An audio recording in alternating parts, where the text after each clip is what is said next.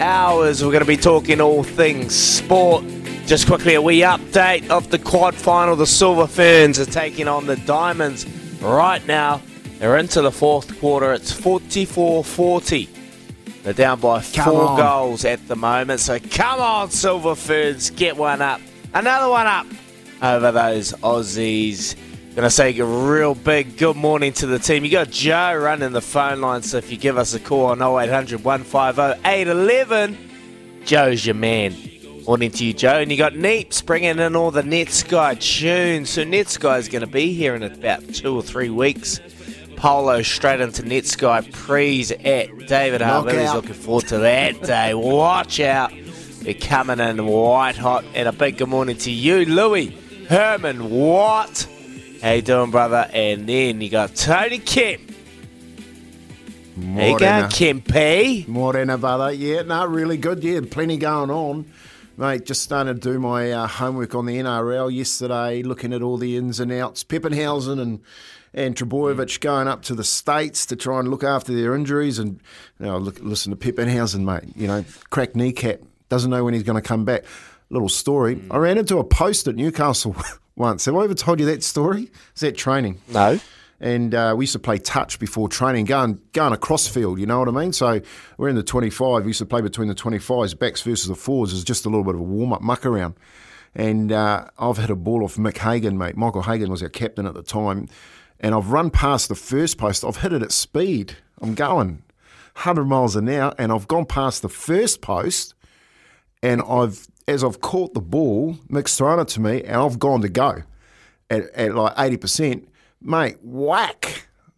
I've been hit like a ton of bricks, and I'm on my back, and I've got no wind. I'm out, and I'm trying to find the breath, and I've gone, and I'm looking up, and all the players have rushed in, and they come over the top of me, and I finally got my breath back, and just went like that. I went, "Who the hell was that?"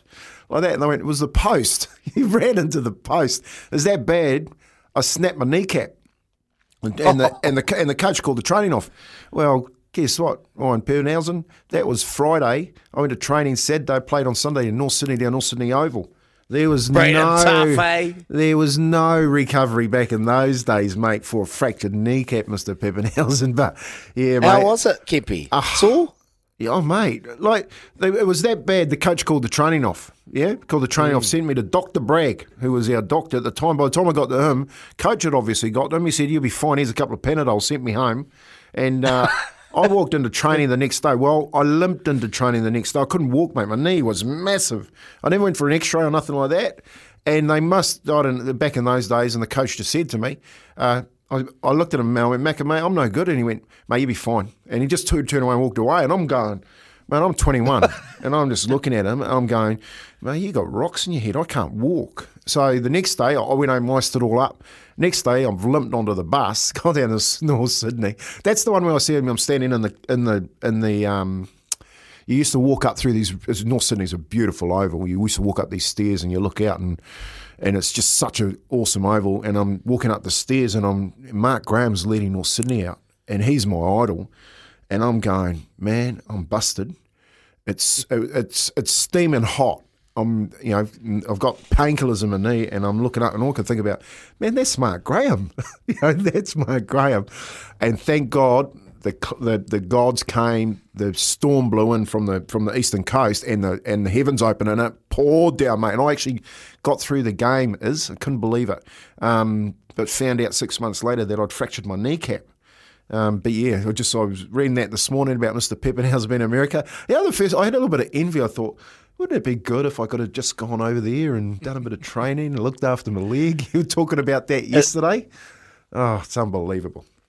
Is that the reason why you're dealing with the, uh, well, your knees right now, Kempy? Obviously, you just played straight away and you got through it. But back in the day, I know they bred them tough, but was it smart? Nah, not at all. It was dumb. Seriously, it was it was dumb. It was naive on my. Like I just wanted to play, so uh, I did. I did. I did what you know what a lot of us did back in those days, and just went through the pain and played. But um, it did right about paying for it now. That like that that knee. When I when I went to get that X ray six months later, the the the um, doctor said Mate, have you hurt, like, you've been had an accident on your with your knee or something? I went, why is that? He said it's all calloused over, like it cracked up the middle, and it just calloused over time. It calloused over. Uh, that year, mate, I went on the English tour um, with the Kiwis in '89. Went on the English tour. Then I, I played a few games in, in Doncaster in the in the back end of that tour. I just never gave it a rest, and um, yeah, that's one of the reasons why this right knee of mine is absolutely knackered. Mate, honestly, you, you, you can. Well, I spoke about it the other day, Kempy, with uh, the investment into the body. We saw Latrell Mitchell when he flew over to America and the impact it had on his career and his body. His hamstrings were playing up, and I guess the kind of information that they can provide, the services, all the equipment. Uh, like, I love it. I love it how these players are really putting time and money. I know they'll they'll get a bit of a lending hand from Melbourne to head over to America. We know Americans, mate. They just do things to the next level. That's why LeBron James is still carving up at the age of 39, nearly into his 40s. And he's still going. So you can understand. I love it. I'm all for these uh, these players heading over to the States and uh, really investing into their body. It's bloody good. Yeah, it's awesome, mate. And I, I look, I, I, I like that too. Um, got lots going on with the CBA and players fighting for what's best for them. But you know what's happening. Like the Americans are so far ahead of us. As you just have to go through an NFL club if you get a chance to do that, or NBA and watch what they do. And we think we're pr- pretty professional down here, mate. We're still amateurs. Very, very amateur, but I love it. Changing of the guard. We're trying to use that IP as you always talk about there Kempy, the IP that other nations, other teams, other franchises offer, and where there's no better place than over in the United States with the competition tournaments that they're running, and uh, wow, the kind of uh, things that are at their disposal for these athletes. But Kempy, today. It is Thursday, 26th of January. Big show for us. What have we got today, brother? Yeah, mate, we've got a big show coming up today, Izzy. It's uh, Cup Week in Wellington, and our good mate Al Sheikh Sharrock will be joining us just after seven to talk about the trio of chances that he is down there. Ladies' man, the favourite, Waisake, Ooh. drawing wide, going out to five bucks straight away, and South Road. So uh, hopefully get some bully off Al. He's up here in Auckland, uh, obviously with the Karaka sales all kicking off too this week. He's looking at horses ready to buy next week. So uh, following following that, we'll be talking with Ed Bartlett out of the UK about this tackle law and the controversial new rule up there that they're trying to bring in, uh, which is regarding the, the tackle below the waist. So we had a little bit um, from our, our guys yesterday about that. Big talk about off the back fence regarding other ways. So it'd be interesting also to hear what Ed Bartlett's got to say. So um, that'll be coming off just after Al. And then after eight, we'll have our first more than just an athlete chat for the year with your good mate, Richie Mo'unga, discussing his year coming up and what the future looks like for him. So can't wait for him to get on. And of course, if you want to join us on the show, you can call us on 0800 150 or text us any questions on our bedpost Tempur text machine, double eight double three. Paulie Moati as well to boot, uh, giving us hopefully is that. Uh, what I hope that big power play. Told Al about that, mate, the big power play. He was, and he was driving in going, mate, that'd pay a heap for trifecta. South Road Ladies Man, Waisake. So, um, yeah, mate, big show coming up. Uh, can't wait, especially talk to the the Sheikh, uh, who's, uh, he'll be out of bed, mate. He said, I said seven, just after seven, he was like, yeah, I should be up. I'm like, mate, you're up at four o'clock. Cut it out. Yeah, he doesn't struggle to get out of bed. Any of those trainers never struggle to get out of bed. I've got a wee bomb squad later on today as well. I was a little, I don't know, something suddenly just hit me when we were going to talk to Richie Mo'unga, knowing that Richie Mo'unga is departing. He's going to head over to Japan for three years. He's going to get paid. You got Damien going. You got Bodie Barrett, um, who's, wow, he's, he's aging. He's aging. So the future looks a wee bit bleak. So I've written a wee something about a little bit worried uh, about the, the 10 role and the playmaker role and the stocks that we have coming through the ranks. Got high aspirations for young Cam Millar, but he's still at the young. Well, he hasn't even played a Super Rugby game. And, well, those players are leaving this year, end of this year, post World Cup. They're off, they're out, and we're going to be slim pickings at the 10 mm. jersey. So we'll share that later on in the show. But before then, I want to have a chat to Louis Herman Watt because Louis, yesterday, there was obviously a big old meeting at Mata Mata. Oh, I didn't have a wee dabble, but I had a wee look. And your, I had a look at the, I think it was race seven. neighbourhood into for, for the scene. One, two, Quinella. That come up, but Tempest and that relentless Ruby come third. So it came in for a reason. Then I looked at the one that won, Warren Kennedy on top. Second race, its first race around a solid second. So, uh, and that paid good odds. But Mata Mata yesterday, tough old day out. Tough one to boot. Well, we not we got a winner up at eight dollars, so out of three mm. bets. So if you had three bets, you would have made plenty. Um, neighborhood was I was pretty happy with how that won. Um, Felicia yeah. kicked hard. Tempest didn't do didn't run up to what I thought it could, and Relentless Ruby. I mean, you have to wonder with these plunges. Like you, you want to be on them. You'd rather be on them than not on them, but you, you do wonder how it's come about because Kempy, you kind of preempted it yesterday. All it takes is first start a two year old. All it takes is one tiny thing to go wrong. A tiny error. A tiny thing to go wrong, or another horse to run way above the expectation, and all of a sudden, all of those thousands of dollars invested uh, have not gone to plan. Um, but look, I was happy with the way neighbourhood won. I, I was hoping Kevin mm. and said he was going to back all my tips, so he would have made a nice profit. And there was one later in the day as well called Safura. Uh, for Tiako, which has run big races and behind some nice horses like Polygon, and that was just a beautiful ride by Craig Zaki. So that was an all right day in the end, actually. But um, hopefully today we can find another couple. I have one today at Hastings that I'm going to tip out later before seven, is he? All right, you just send that through to the WhatsApp because, well, my TAB app has flicked over and Daggy's back. He's back in the punt for one multi only, and then he'll be back watching on the TAB app, wishing and hoping that he got on because I was hoping I could get on neighbourhood into Felicine, but uh, that paid fifteen bucks to Quinella, so good money, good money, yeah, great money, great money for uh, for the. Um, for the Quinella. So a little bit gutted there. But anyway, little update. Uh, fourth quarter, eight minutes in. They're down by six. The Black Fern, uh, Silver Ferns are down by six. So a wee way to go right now. They were leading. They were up 4 1 in, in, the, se- in the fourth quarter in the goals differential. But they've, they've just let it go a bit. And Diamonds have just fought their way back 7 5 in the fourth quarter. So we'll keep you up to date. Hopefully, we can get those Silver Ferns home and uh, get one over the Diamonds. But like Kempy said, double eight, double three after eight, we're going to talk to Richie Mo'unga. But Kempy, yesterday, seen the man himself, two knees, Razor Ray. Razor Ray popped over. Did you? And uh, had a wee catch up with the Ray, seeing how he is. Mate, he's, he's up and about, eh? He's excited for uh, the Crusaders year ahead. They've got an internal hit out on Saturday, and then they've got a game next Friday for their first pre-season. But mate, it was good to catch up with Ray. Mm. He uh, when he when he got his knee re- replaced, I gave him my watt bike, and um, he's been using it for months. Anyway, I was he lives in Sumner. It's a bit of a mission over there, so I kept putting it off, putting it off. Oh yeah, I'll come get it soon. I need it because I'm sick of this hit squad. My my body's in bits, mate. Post that uh, that cricket where I retired.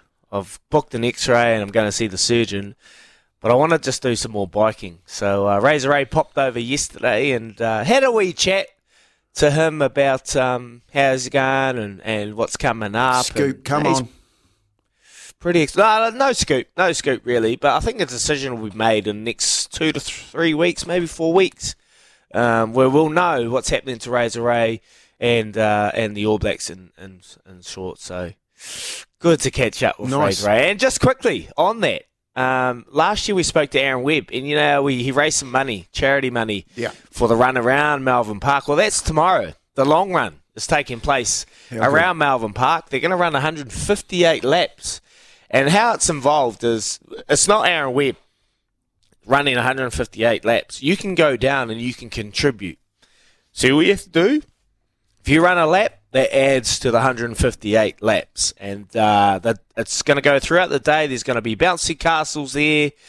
There's going to be food stalls. It's it's quite an event. It's quite an event. So if you can, you're in Christchurch or Tahi Christchurch, head down to Melbourne Park and uh, have a chat, and then maybe even have a waddle because uh, that's all I'll be doing, waddling around. I remember last year I jumped, I ran one lap and then I jumped on the bike and biked a couple of laps just to give them a bit of a appreciation and motivation to get the job done. So that's taking place if you're down here in Christchurch. Uh, head on down. There's a message coming through quickly, Kimpy, before we get off to the can't wait question of the day. Kimpy, Hayze Perham, word Hmm. is word is his starting fullback round one. What do you know about him? Why'd the Warriors let him go? That was from Chris.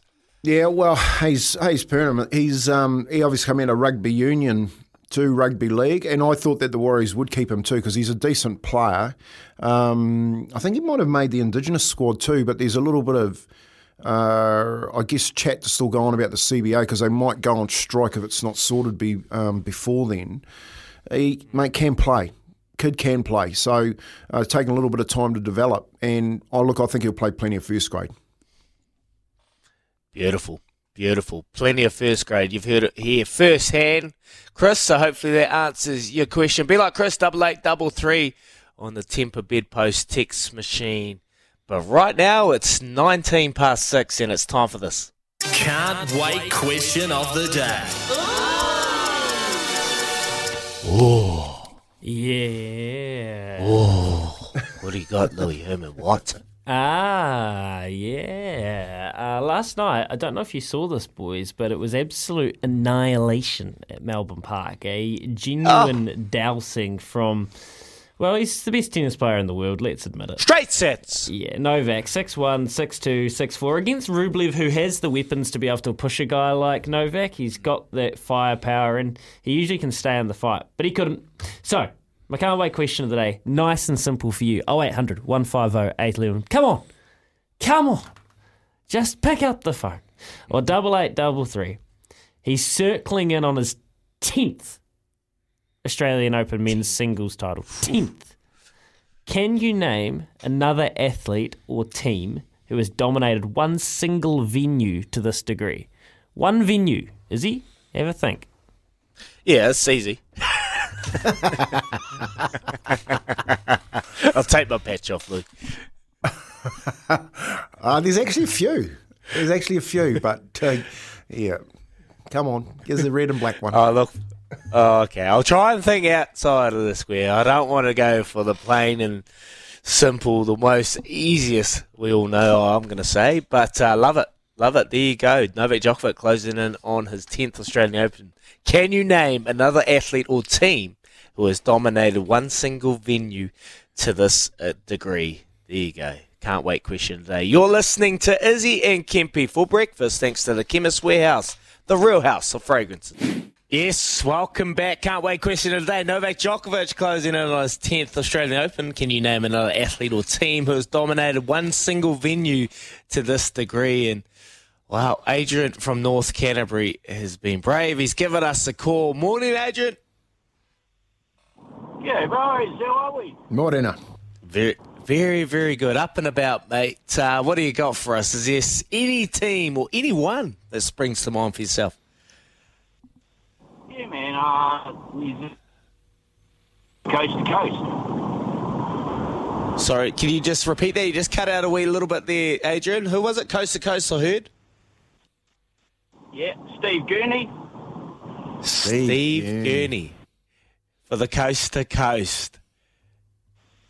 How many times has he has he won it there, uh, Adrian? Uh, Just dominated it, has he? Yeah, seven or eight times. Seven or eight times. Nine Coast- times he's won that.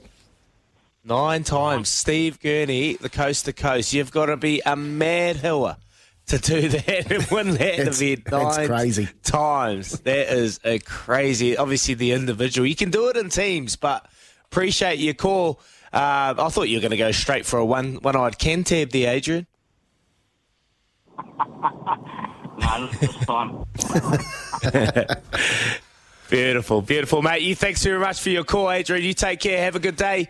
Uh, we've got a couple of messages coming through on the text machine. All Blacks Eden Park. That's a given.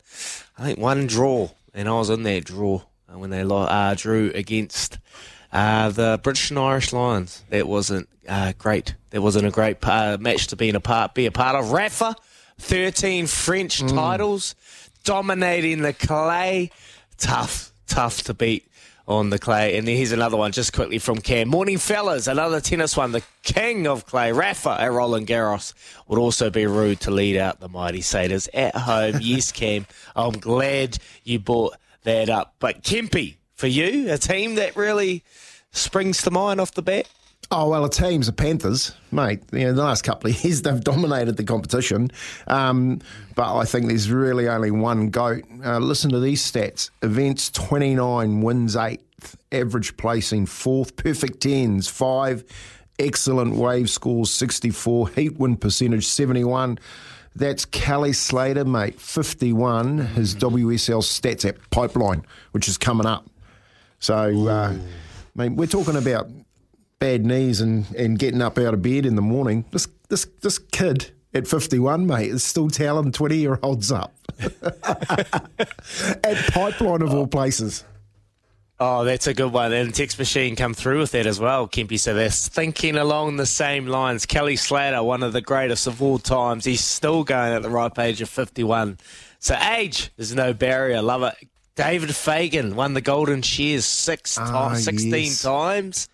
David Fagan, the sheer god, his battle with Kirkpatrick over the years. And uh, if you don't know, uh, Daniel Kirkpatrick played for the Blues, and uh, that's his son. So I, I knew the Kirkpatrick family and the sharing wizard that he was. So awesome. Love that one. My one's quickly.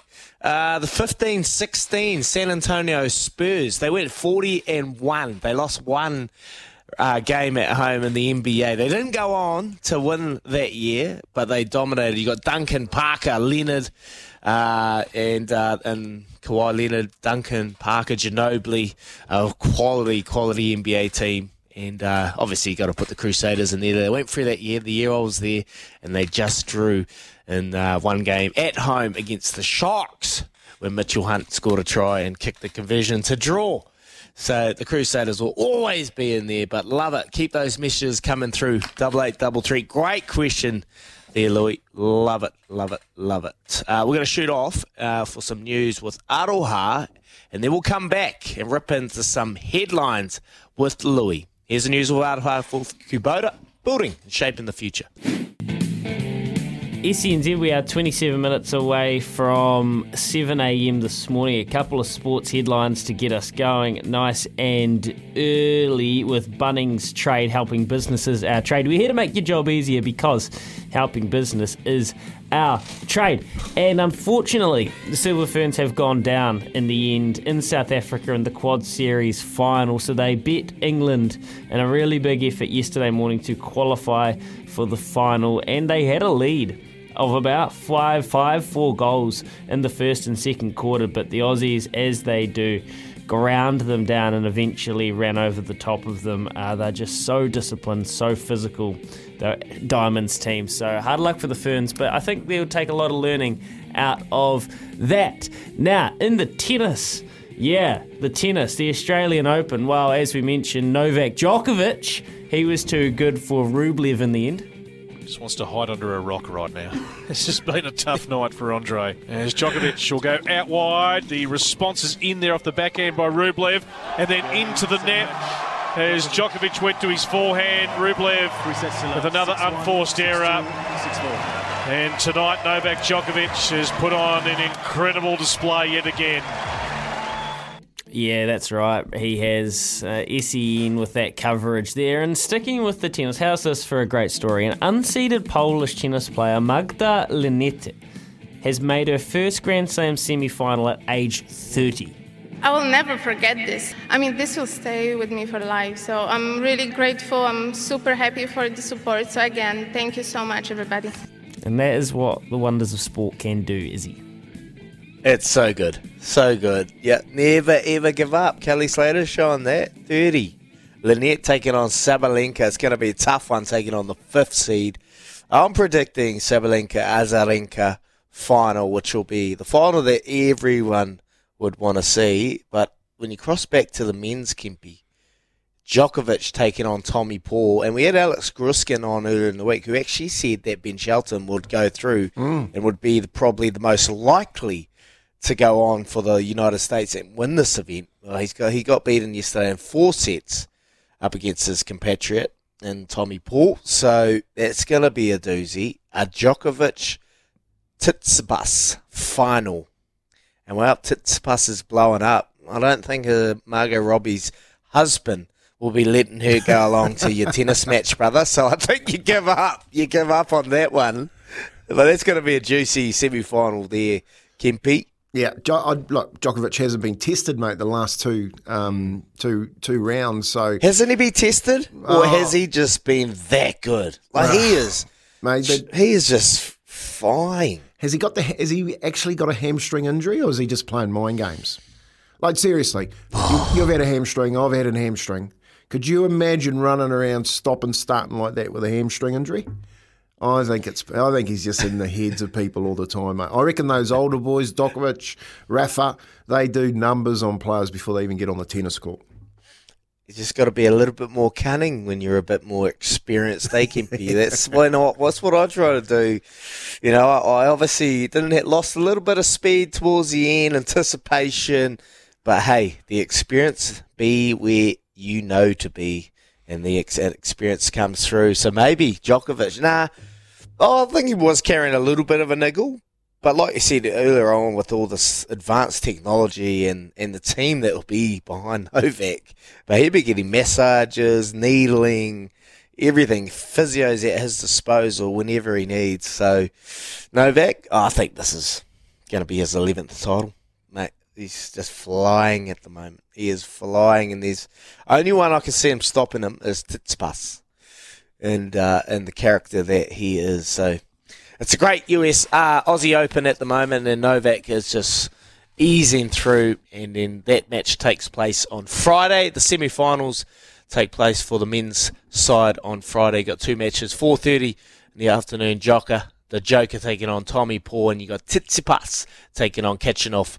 Uh, on Friday as well. So looking forward to keeping you up to date with that. And then the women's that takes place today, the semi-finals tonight live on here on SENZ. So stay tuned. But coming up, we're going to rip into a quizzy dag, and we've got a juicy little quiz. So 0800 150 811.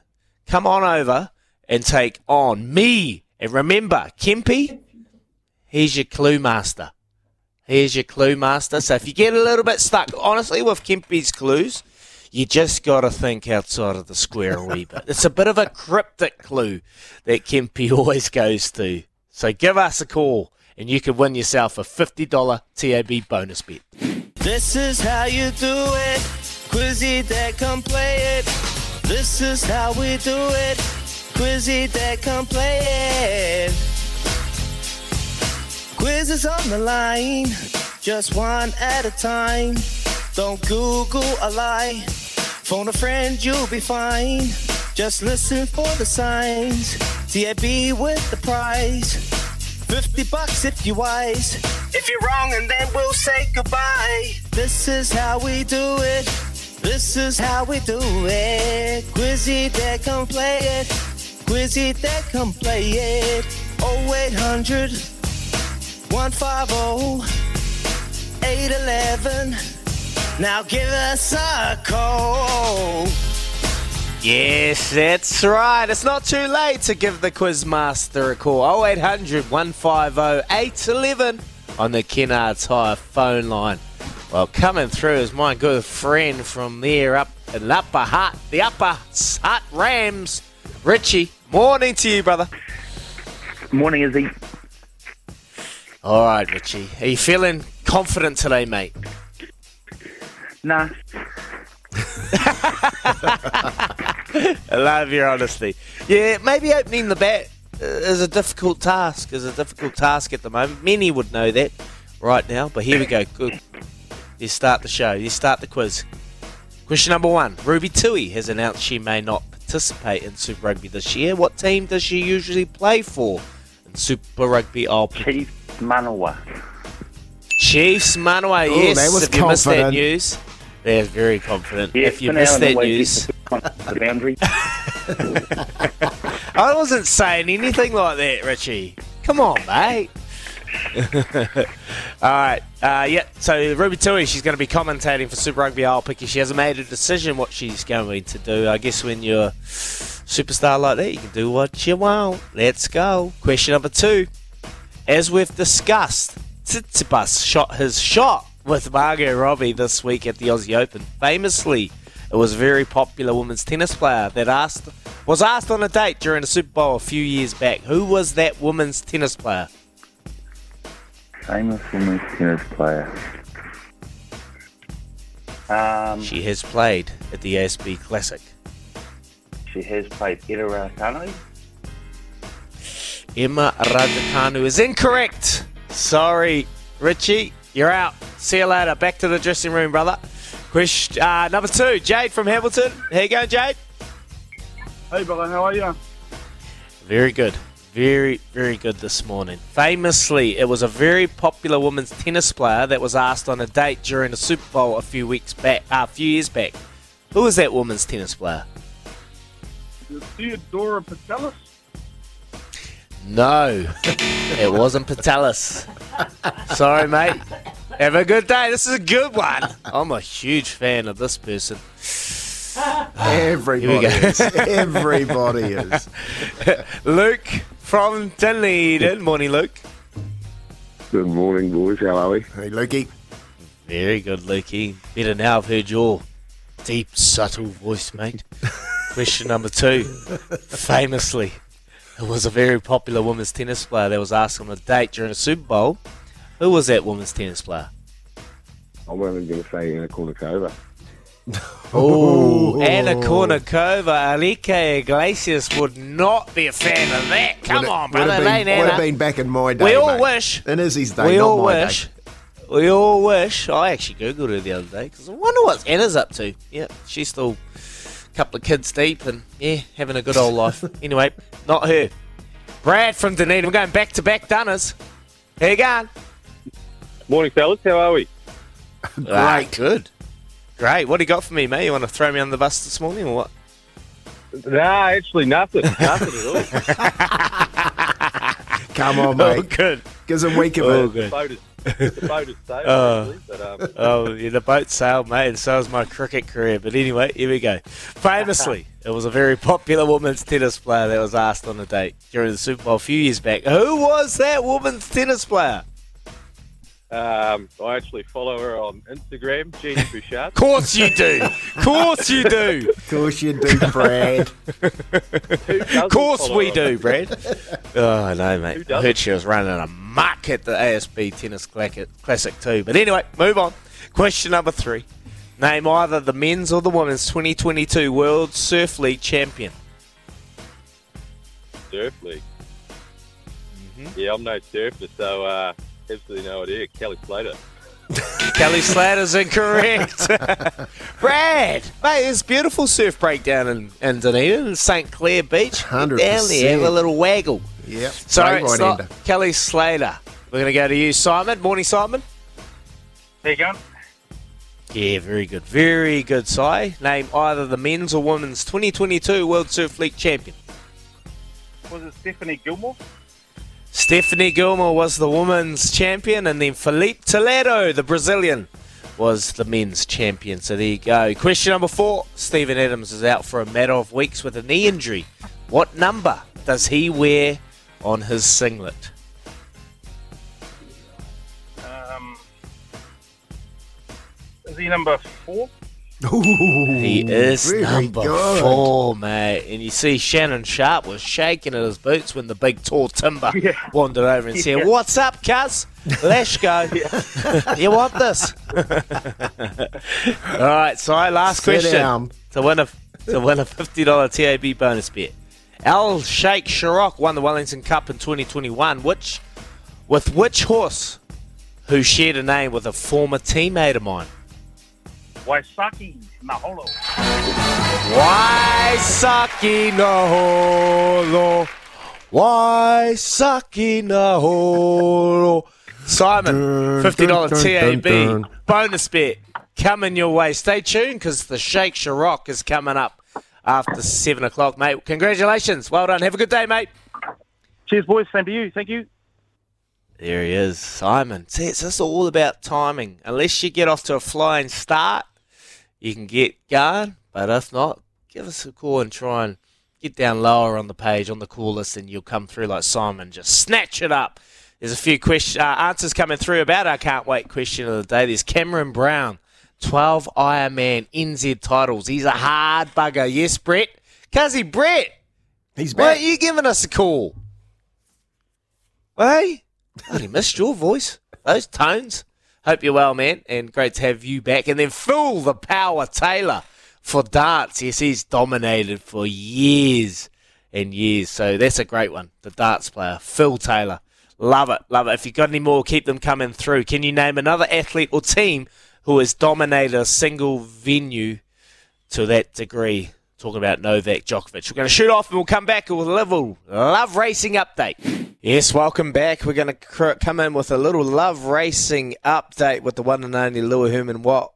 Yesterday we had Mata Mata. Good day outing. Good day outing. You get a couple of winners here, Louis. What do you got for us today, brother? Well, first, if you just let me. Further back, then we've got Neighbourhood as they turn for home. Then Vistown, Felicien uh, closer to the inside. Got a lovely run through down to the 200 metres. Felicien in front. Neighbourhood out wide, running on. So to a Sinoino. It's Felicien. Neighbourhood coming after it strongly on the outside. Felicien still in front. Neighbourhood's getting close by every stride at the line. Oh, gee, that's another very good finish here. Neighbourhood and Felicien, not sure. It's good go this. It was Felicien. And then neighbourhood on the outside kept coming, and it'll get there. They giving the heads up oh. next door. Neighbourhood in the last couple of bounds for Joe Doyle. I told you, mate. She just doesn't win. Like you Felicien. said, like you said, Non-winner. hey, I was, I was like, oh, non-winner Felicien. Could have one for Hey, you next well week at. New Plymouth, Louis. Oh, there we go. What have we got today? Hastings. Whoa, Louis whoa, that's what? that's some sort of a tease. Um, it's, it's look. I don't want to be like I don't like discriminating or being rude to any horses because every horse has an owner and is someone that pays bills and my and you just want your horse to run a race and to be in the finish is a great achievement. But some horses just don't win that much. No. some horses just cannot. It, it's it's I don't know what it is. Sometimes they see the other Fleas. horses coming and the, oh wow, ruthless. But that wasn't the case. Neighbourhood was just too good in the end. But that was a good price. Uh, today I've got one for you. Here's a horse that's been very unlucky. Race six. It's had three starts and it should not be a maiden by now. Race six, number ten, Diva Dynasty. Now Sam Weatherley didn't give it the best ride last start. Actually, he gave it a ride that he'd probably want to get, I'd imagine. But that's okay. He sticks. We stay with a senior jockey who's got all the talent in the world. I'd love to have Sam Weatherley ride a horse any day of the week. So he stays on. Wide gate, I don't think that matters because I just don't think this horse wants traffic. So I think they can go back and he can have one clean shot at them, come right around. The Per Incanto mare, she is third up this preparation now. She is ready to break her maiden uh, for Guy Lowry. I like her. Diva Dynasty. The market's closed at the moment, but you're getting four dollars and a dollar seventy-five. So uh, I had a couple of horses yesterday multied into her to run a place, and I've had a go on the nose as well. Nice. Oh, I was just hoping for one more, Louis. You know, just a little multi. You got one more you can just send through the WhatsApp and get me a little two-leg multi. just back one horse, mate. Just back Diva, because otherwise, Ladies' like, man. oh yeah, multi into ladies man on the weekend. That's fine. No complaints there. I've already got one going for me on the weekend. no, I have not. Oh, I love it. Love it. Thanks for that little love racing update, Louis. And eat, drink, and get racing. Round up your crew and book now at the Grand Tour.nz. Coming up, we got the one and only Al Sheikh Sharrock. He's got a couple of big runners running this weekend in Wellington. Wellington Cup. Here's Aroha with the news for Kubota, building and shaping the future. Yes, welcome back, Izzy and Kempy, for breakfast on SENZ. We're just into our 7 o'clock hour, Thursday, the 26th of January. We're coming up and we're nearing the end of our first week back on the airways. Just a wee update. It's not all bad news regarding the netball. Some great news. Grace Nweke, shooter of the tournament. So she got player of the tournament and shooter of the tournament. How good is that? You got midfielder of the tournament, Kate Heffernan, And defender of the tournament was Courtney Bruce out of Australia. So, a couple of Kiwis taking away a few solid honours to end the tournament. Not the result they were after. They went down against the Diamonds, but uh, they can take some positives from that uh, performance. And well, Grace Nweke just lobbed the ball up to her and she gets the job done every single time. Coming up, we're going to talk some racing. There's a big meeting. Uh, it's in Wellington. Al Sheikh Sharrock. And then following that, we've been talking about this discussion for most of the week, really. And we're going to put it into context. Over in the UK, the waist, uh, the tackle height has been lowered to the waist in England, and the RFU have made the decision to lower the tackle height. And uh, well, our guest at 7:40, Ed Bartlett, he's uh, had a petition going on trying to overturn uh, this decision. He's had 70,000 signatures on the petition. Well, we spoke to him earlier on in the week, and we're going to play that for you at 7:40, and then Richie Mo'unga for our More Than Athlete after 8 o'clock. And looking forward to having a chat to him. He's obviously uh, a Crusader All Black, a family man. He's well into his pre season. But we also want to talk to him about the great horse that is Mo'unga. And you, if you don't know, well, he got given shares for naming rights. He got given shares. He donated it to child cancer, to uh, charity. And that horse has won 2.8 million. So child cancer and um, charity has been well paid. So he's a good man, and I can't wait to chat to him. But right now, we're going to talk racing. What a wonderful time of the thoroughbred year it is. We have two new Karaka Million champs. The breeders are as busy as they'll ever be praying the yearlings behave before they go through New Zealand Bloodstock Sales Ring and Wellington Cup Day is bang smack in the middle of it all. It'll be a great Saturday of racing in the capital with the Group 1 Thorndon Mile on the card but it's the Cup our next guest has a mortgage on, and it's a race he knows how to win. Waisake starting to get into the clear and charge now. We've got Bluish Chance, Sergeant Blast over on the outside. Wider out Waisake starting to wind up. Giaco Calaburn back in behind these as they work on down Bluish Chance. Waisake's finishing hard, the favourite. He's coming quickly now. He's going to win the big black. And Waisake a favourite. Waisake, he is back to hopefully go bang, bang. And the one that knows how to go bang, bang is our next guest, Al Sheikh Sharrock. How you doing, the Sheikh? More morning is yeah, pretty good, pretty good. Just sitting in Auckland watching the traffic go down the motorway. Yeah. it's a bit early for you, Al. Yeah, you actually got me out of bed. I'm, me and Emma were just having a little rest, is, and you've uh, you've interrupted that. Yeah, bugger. uh, we appreciate it, mate. We appreciate your time as always, Al. But you're up, obviously up there for a reason. Got your eye on a few, mate. Got your eye on a few at the sales. What are we? What are we getting cheers in? yeah. Yeah, I don't know. We, I've got a couple of clients who want to spend a bit of money, so it's it's not Russian roulette. You got to do your homework. So it's the first time we've come up to go around the whole lot at the compound and do everything possible to find the next good horse. You know, so uh, busy time for us. Yeah, it is a busy time for you. Alex Kemper here, mate. Um, just just let us know why the Wellington Cup um, is a race you love to target. Oh, I just I, I really like my stayers, mate. And more thought goes into it, more uh, groundwork, and it's a challenge to train two mile horses. I, I don't know. I just I like that side of training horses. You've just got to be a little bit more accurate. You can uh, play the long game, and I enjoy the challenge. You know. We've had a message come through, mate, from Rick Sharrock, the a Sheikh Sharrock trifecta Yeah. power play in Wellington Cup. Chances? Oh, mate, is it be a big thrill? But I wouldn't say I'm out of it, is he? Um, yeah. The two Z horses, namely Ladies Man, they named it after you, as I suppose, and, and Waisake. um, South Road's a good chance too. You know, he's going to get two miles, but he probably lacks the class of the top two. You know. Yeah, they, mate. Let's, let's just hope that Paulie Mawadi's got some news for us today because we've asked for that power play out. Um, talk us about Waisake though. He's the second favourite with a far more suitable weight, and you've got O on it, Opie Bosson, uh, on the back. Can he become a two-time champ? Do you think, or is it too hard to get past Ladies men? No, I think it's going to be hard for, for the old boy to get past the young horse, but he's peaking at the right time. Hope he's a legend. Hope he's enjoyed the fact it's gone up half a kilo, so he'll ride the weight.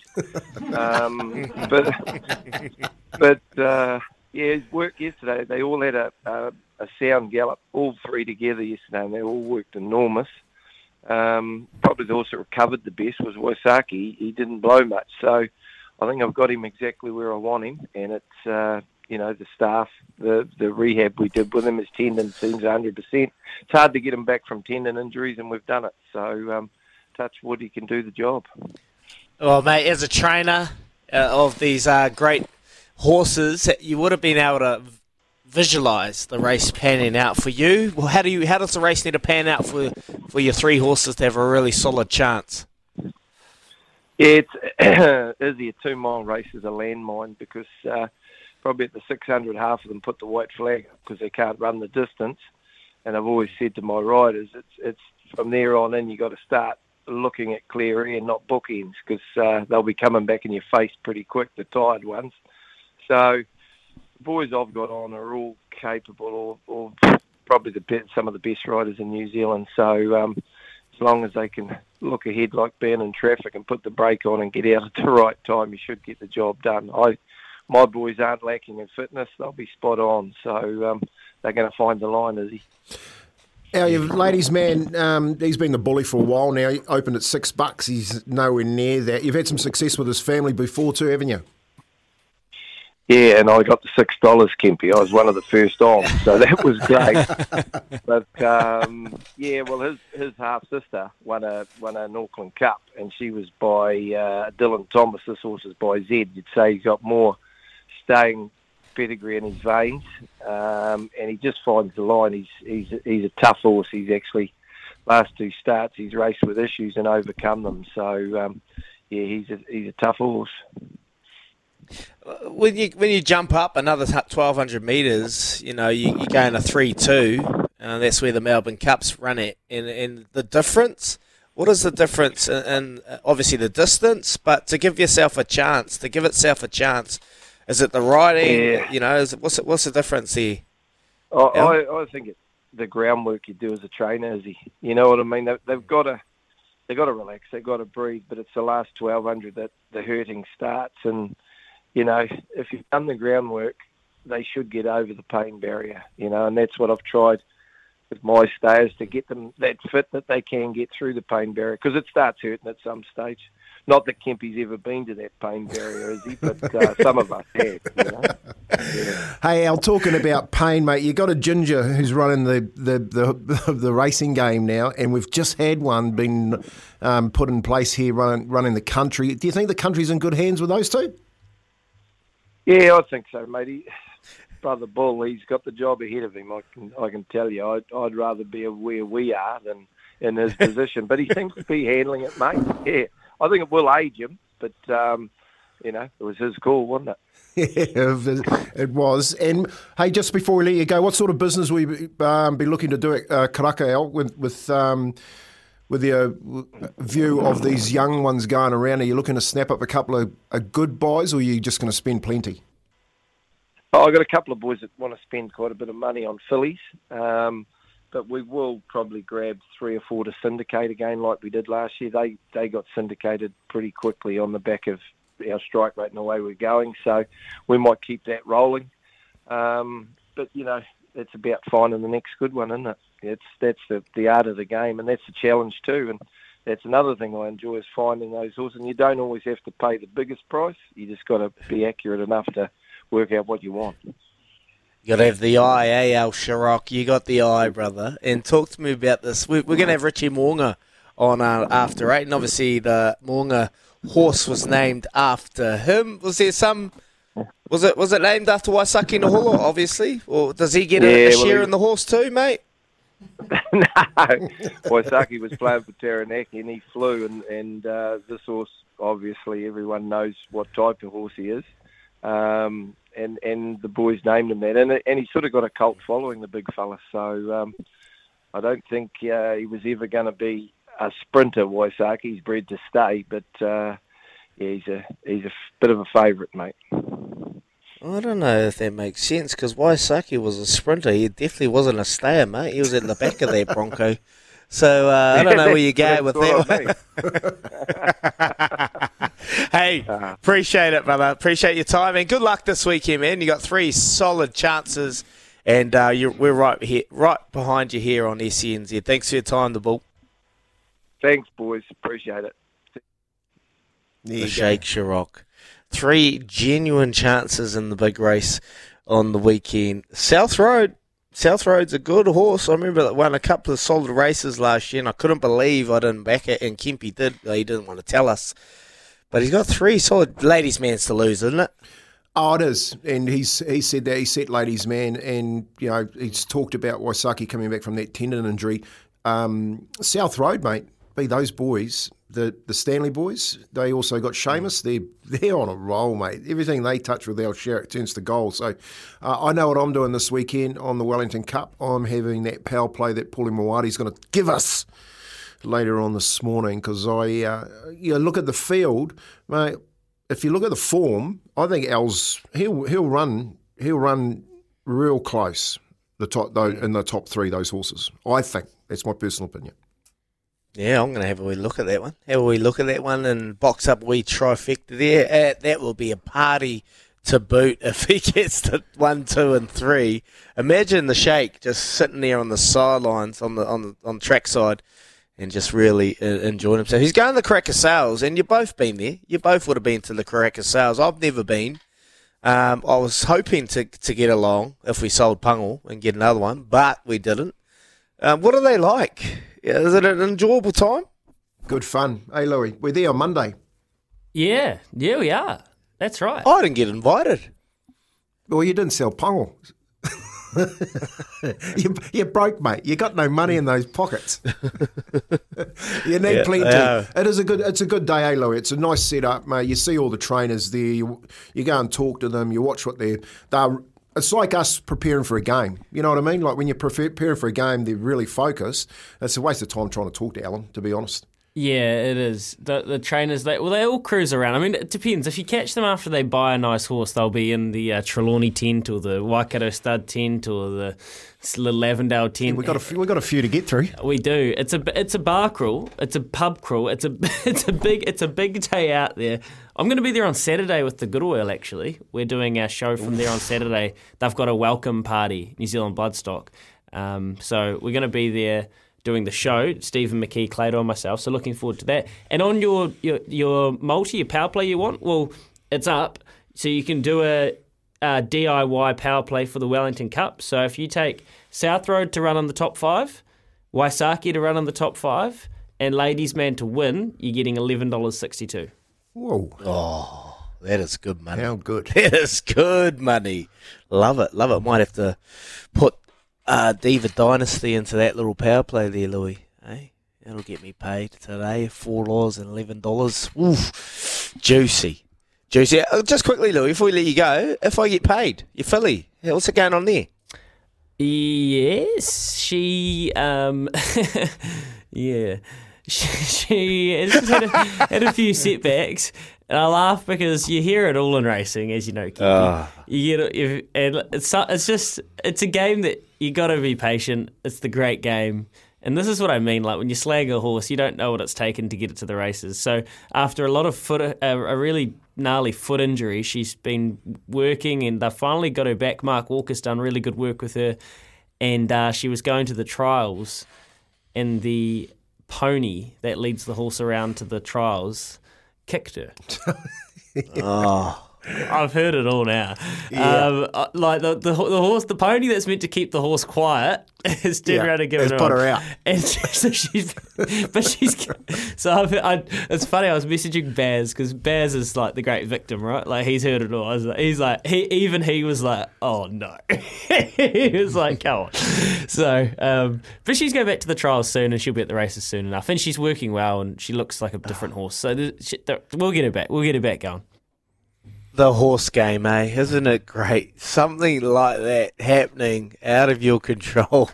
and the horse has been impacted. Look, I hope to see it racing. I know I watched a couple of his trials and it's a couple of his races a, a while back. He hasn't raced for a while, so hopefully he can get back. And uh, a little update: Pungel's yeah trialing 13th and hopefully going to race on the 18th. So good to get the horses back out there. They've had a well earned break and probably a bit too much of a break. They come back and it was a little bit slow and wasn't running properly. So I hear you and I feel you. Well, coming up, we're going to hear from the man himself, Mr. Tony Kemp, off the back fence. Where's he going to go? Keep those messages coming through. Double eight, double three. We've got one there for you, Kempy, regarding David Fusitu'a. We'll get to that shortly. But off the back fence coming up. You're listening to Izzy and Kempy for breakfast, thanks to the Chemist Warehouse, the real house of fragrance.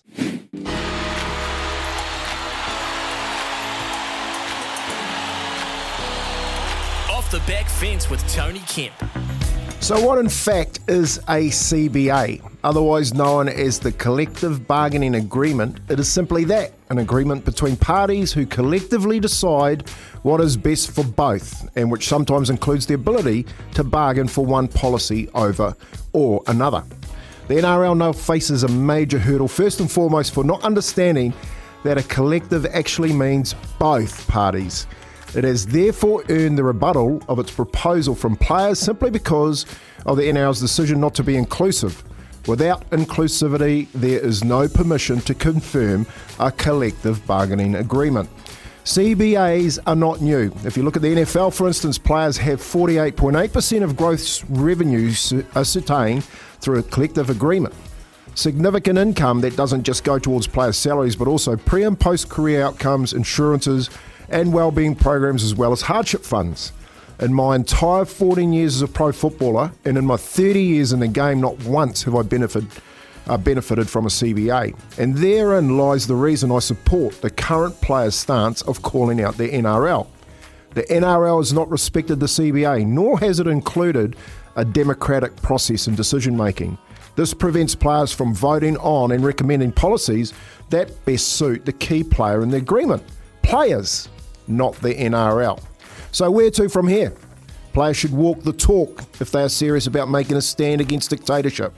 Honouring the CBA starts with inclusion and voting rights and agreements. Very simple. It doesn't work when the NRL arbitrarily decides who gets what and announces the, the decisions without even talking to the main stakeholders, the players. I think that's called an NBA, a non bargaining agreement. Off the back fence with Tony Kemp. It's interesting, Kempy. We, will they make the stand? Like, there obviously words are coming out, and without no product, there is nothing, and there is no money. Broadcasting rights will go out the door, and we know the major factor in the financial implications that will have on the NRL. Do, do you see this getting worse and worse? And what are the what's the messaging out of V'landys? Is he listening? Well, that's the problem. He, not listening. Yeah, like, that, I'm getting to understand he, they're not listening. Yeah, that's the problem. He's uh, look. If you go back to the old union days, it's a, it's a you know a bit of a, a sit and wait type scenario where well let's let's who let's who's going to crumble first. You know what I mean? It's like um, the poker face. Let's let's let's see who gives in um, to the weaker hand. You know, I'm going to bluff you out. So, I think you know, I've been looking at it all week, and you get a really good um, I guess, media coverage in Australia, especially around the CBA. And I've got to say, I've, I've got to say, 80% of the players, 90% of the players are saying we're out. So don't call our bluff. And uh, Kurt Capewell come out up in um, Brisbane, who's now a senior player, and he's basically come out and called V'landys out. So I personally, I think that um, you know it's unfortunate. The, the if they do go on strike, that means the Indigenous game here in Rotorua probably won't go ahead. That's going to be the catalyst. So we'll know b- b- uh, before the 11th of February. Um, and I think they've got a really good reason too. You know, like if you listen to the woman, for instance, they're saying we mm. don't even know if we're playing next year, so we can't even hit the training paddock. We got no insurances. They're telling us to pay our insurance. Uh, it's an absolute mess. So hopefully the Players Association, Clint Newton, uh, Jack Newton's son, uh, the great golfer um, from Newcastle, his uh, his son Clint Newton's the boss of the the Players Association. Hopefully he can sort that out and uh, we can, I, I, guess, kick off the season starting here at Rotorua with this fantastic game between the Indigenous and the Māori. Well, I've just done a bit of reading. What happens if there is a strike? There's, this is obviously the worst case scenario for all involved. Particularly then, our games would be cancelled for an indefinite period of time. Revenue from broadcaster and ticket sales, among other streams, would dry up. It would be a public relations disaster. One possibility raised this week was an offer from USA Championship Rugby League to pause its season and come in as an alternative labour if required. The NRL has not commented on that option. The USA Championship League side to come in as an alternative. That is scratching, isn't it? I, I, honestly, I've read that and I started to laugh. I started to seriously. I've played the USA. Um, I'm not saying that they can't play rugby league or play sport, but mate, that's it's like let me tell you, it's like the f- Phoen- it's like the Phoenix coming to play NRL. It's it is just so far out. It's so far out of the out of the spectrum. And I just started to laugh when I read that. So, well, the the, the benefit for those guys is they all just want to get paid. You know what I mean? So, I look. I think personally, I think it'll get sorted out. Um, they, they can't be too Has to. far. They can't afford be that. too far away from an agreement. The, the the problem was that they never discussed the agreement. You know what I mean? If they had discussed the agreement before they had gone public, I'm pretty sure they would have sorted it out. Well, there you go. Kempy's off the back fence regarding the CBA collective bargaining agreement in the NRL. We're at a standstill, and uh, well, talks and there's a bit of tension going through. So let us know. Double eight, double three. What's your stance on it? Should the players just suck it up and move on forward, or the NRL have they got to just come to the party and start paying these players? And then the NRLW, wow, from what, what I'm hearing from you, Kempy, and doing a little bit of reading then, they've got nothing. They don't even know if they've got training week in, week out, and no insurance for health, injuries, no cover. So you need to look after both parties. Love it, mate. Let us know. Double eight, double three on the Tempur bedpost text machine. There's a few messages there. I'll get to those shortly. But we're going to come back with uh, headlines with Louis. Before then, here's Aroha with the news for Kubota, building and shaping the future. 27 away from 8 o'clock. couple of sports headlines here with Kennard's Hire. A 1.7 tonne Kubota excavator with Kennard's Hire. Visit kennards.co. Oh, please. NZ. Yeah, that's a biggie. That is not a smallie. That is a biggie. 1.7 tonne. Right. Couple of bits of sports news for you. Unfortunately, the Silver Ferns have gone down in the final of the quad series. They've lost 56 50. They were leading 19 15 at quarter one, 31 30 at halftime, and then it was the third quarter where Australia had a five point swing to be leading 44 40. So the Silver Ferns couldn't hang on there. Jofra Archer. This is exciting news for cricket fans and for Baz in particular. He thinks he might be able to play in the Summer Ashes series against Australia. He's set to play for England for the first time in 22 months, if you can believe that, when England's Yeah. 50 over squad prepare to play South Africa. And back to the NRL, Kempy, you'll find this one interesting. He's a man that you have referenced many a time. Nick Politis has celebrated his 30th year as Legend. chairman of the Roosters, and they've just opened their new state of the art facilities named Nick Politis Centre for Excellence. Pretty good in- innings for uh, a guy who's shaped the face of the NRL, and he says he's not done with. When you spend time with young people, you absorb energy from them, and I like to think that while they sometimes cause me stress, their energy will be something that I continue to benefit from. And I look forward to that being the case for me to stay on a bit longer. Legend, right, Kempy? Uh, I, look, it, he is Mr. Rugby League. You know, they talk about all these um, these people that come in, uh, Gallop, you know, V'landys, uh, the, the commission over that period of time. The the, the one uh, mainstay throughout the whole lot's been Nick Politis. So uh, he's had a lot to say and shape the game, and he's had a lot of good people. You know, you, you look at the legends that he's had go through his club. You know, Phil Gould, um, Brad Fittler. You know, now he's got. Um, some of Sonny Bill Williams, uh, some of the some of the best players that we've ever seen play for him. So uh, to be in the game, he'll he'll he'll be in the game forever, guarantee it. He's, he ain't stepping away. He'll always have something to, something to do with the game. And I know too that even with the CBA that we're talking about, Nick Politis will have his hands all over it.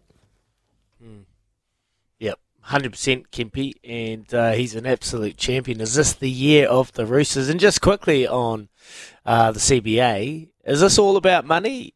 Money is obviously central, but it does not seem to be the key source of tension. The RLPA is looking to ensure all players on a per player basis are tracking forward, but the CBA covering approximately 1,000 players due to the addition of a 17th club and 10 NRLW teams, up from 600. Abdo said the NRL put forward an offer, get this, of 1.3 billion over five year cycle, which is an increase of 37% for the players. So there's plenty of money there, Kempy, but over a five year cycle. Yeah, and on and what you what you've asked is it's not just about the money. You know, I did I did some really quick numbers. I'll just rattle them off really quickly. Uh, there's been about 830 Kiwi players over 107 years. That's about an average of seven seven players a year. If you break that down, every player had a knee um, construction uh, reconstruction. Uh, it's not a hell of a lot of money that goes into in, injury post career. For instance, if you're using those type of numbers, and I think what the smart people are doing is they're saying, well, it may be okay to, to rattle off bill, uh, the number in its entirety, but where is it going? You know, and there's you're talking about this this CBA. It's 2023. Think, well, the game's been around since 1907. Yep. Yep. It's a long time, a long time. And you did right. The money needs to be filtered into the right places. It's all fair and saying 1.3 billion, you think, well, off the bat, that's a lot of money, but you did right. It needs to go to the right places, and I'm sure they'll be all over that. And uh, two weeks once the CBA commences, two weeks they're hopefully going to get it all sorted. But if not, well, it's going to go pear shaped. We'll have no NRL, and as fans, we do not want to head down that track. Coming up, we're gonna we spoke to Ed Bartlett regarding the other side, the other union, RFU over in England changed the tackle height to below the waist. And Ed Bartlett, well, he had his, had his say, so he's coming up. You wouldn't have missed the huge news out of England from the RFU over the, la- the last week. It didn't involve Eddie Jones, but it was regarding tackle technique, another controversial topic, as they have taken NZR's sternum line for the amateur game and banned tackling above the waist, full stop. Much like here, the whole community game in England is affected. Many clubs, schools, colleges, and universities of both age grade and adult levels, including the National One Division and below in the men's game and Championship One and below in the women's game. It hasn't gone down too well with rugby um, stakeholders in England, including current and past professional players, and of course those at the heart of the community community game. Ed Bartlett has been involved with the community game himself for a long time and has launched an online petition to get the decision overturned. It's gone really well so far. It's reached over 70,000 signatures, which paints a picture in itself. Ed's on the line with us now, joining us. G'day, mate. Uh, uh, like you said, uh, not very happy about that uh, ruling, Ed, coming out of uh, the RFU. No. no, well, boys, thanks for having me. But yeah, no, not at all. I think I think the biggest frustration is the, the lack of consultation and, and obviously the way it was communicated to the clubs. Um, obviously, it's just uh, it, it seems like it was either done by design or or they are totally aware of this areas and, and, and obviously just not communicating at all. So uh, the clubs are rightly in uproar because how on earth are they trying to implement this? You know, a lot of the players don't train. You know, you've got to retrain tackle heights, um, and you know, let alone you know, the game has taken such a long time to recover post COVID, uh, just in terms of playing numbers. And it felt like there was some real momentum starting to get back this season. And, and unfortunately, I think the whole game it just feels like the rudder's been taken out once more. Mate, can you can you understand? I was just doing a little bit of reading there, and I've seen old Farrell's uh, going for it, and he's all he's all for it. Obviously, he's dealt with his own current situation as of late. But um, can you understand what's what's the feel over in, in England from from everyone out in the public? Are they for? Or are they against? I know Owen's for it. Yeah, good question. Um, I think um, a lot of a lot of people, um, well, certainly certainly that we've been speaking to. Uh, are certainly very much against it. I think, you know, all, the rugby WhatsApp groups are talking about it, and everyone everyone is, you know, um, doesn't know whether to, to stick or twist. Right? It's, it's obviously there is no there is no um, silver bullet here um, in terms of mm. you know what is the right call, what is the wrong call. Um, so look, I'm not I'm not here to say um, you know from a science perspective. Obviously, look, I'm, I'm no doctor, but I just think that um, we how this is going to be implemented is, is going to be the biggest thing. Um, And, and what's happening now, as we speak, is there's um, rapid response council meetings being set. Um, you know, um, big AGMs, or sorry, AGMs, not AGMs, sorry, big general meetings, should I say, um, happening um, up and down the country amongst the RFU councils. And actually, um, already Staffordshire Council uh, for rugby have, have said to their rep, go back and rescind your vote already. So it, it does seem that there is a, a wind of change. And, and I've seen emails from various sources to say that actually there will be a period of consultation now, and obviously they'll, they'll try and work with the community clubs as to what is the right way. Um, and not that they've not that they've climbed down to the decision yet, but uh, it does seem that they've uh, they've they're certainly um, the winds of, of backtrack are starting to come, should we say? What are the numbers like in terms of people playing the game in the community are they healthy, or do you do you feel like this is a panic decision from the RFU to try and encourage these these parents to allow their kids to play? It's a great question. I, I don't think the numbers are healthy enough. Um, you know, there's, there's there's so much choice now um, in terms of what sport you can play, and obviously, unfortunately, rugby. Yes, it is a collision sport, and, and unfortunately, there are you know obviously injuries that do happen as a result. Um, so, you know, are parents going to be more encouraged to let their kids play as a result of this tackle? I actually don't think they are, um, and I think the biggest issue is that post-COVID, we saw a number of players give up um, because you know there was there was no game to play, and obviously those numbers have not come back. Um, so certainly last season, which was the first season post-COVID, you know our team, Old Legations, we're level six. We were trying, we were struggling to get two sides out on occasions. Um, you know, this season we've got, we're definitely getting two sides out. We started to get a third team out in the last few weeks as well, um, and that's back to when we had, a, we had three teams, not four teams, and a vets team. Um, I think the biggest problem with this is that how are you going to teach 35 plus guys who play in the second team and third team? You know, they work all week, they've got families, they come down, they can play the occasional game on the weekend. They're, they're not going to want to play the game. Uh, so vets rugby for one is going to be completely, um, you know, gone as a as a as a as a product. And I and I do fear that you know the second team and third team um, they're, they're going to struggle to get players out because you know as, as I said in my position, rugby's a game for all shapes and sizes, and, and unfortunately, I think it's it's going to you know the, the bigger lads, you know, uh, the lads that aren't perhaps as fit, you know, are they going to want to play the game? Probably not. Is the answer to the question. You know, they're going to look for other things to do on their Saturday because it's it's just becoming too complicated and and, and, and too much, and and, it, and it's going to become feel like too much hard work to play the game. It, it will be for some of those blokes walking out of the out of the uh, razor and they, they can't bend down that far to tackle someone around the waist head. Um, look, we're, ta- we're, we're, we're taught as young kids, the first thing we're taught down here in New Zealand is to tackle around the legs. Um, yep.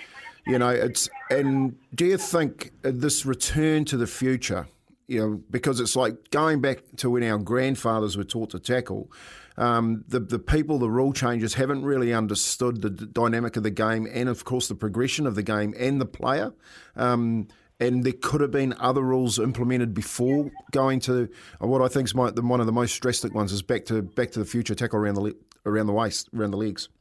Yeah, no, no, definitely, um, Tony. I think um, there, there definitely could have been, you know, for example, at the moment it's it's it's shoulder height and um, above is obviously illegal.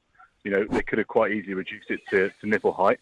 I know the controversy is they're saying is that that's not good enough, um, uh, but realistically, you know, in the amateur game, um, are you know are are we as you know non-professional athletes big enough and strong enough at level six, seven, eight, and, and beyond to sort of 14, 15, big enough to make those collisions um, as, you know, at, at the elite level. And I think, unfortunately, what they've done is they've looked at the elite level um, uh, science and basically said, we need to apply this to the amateur game.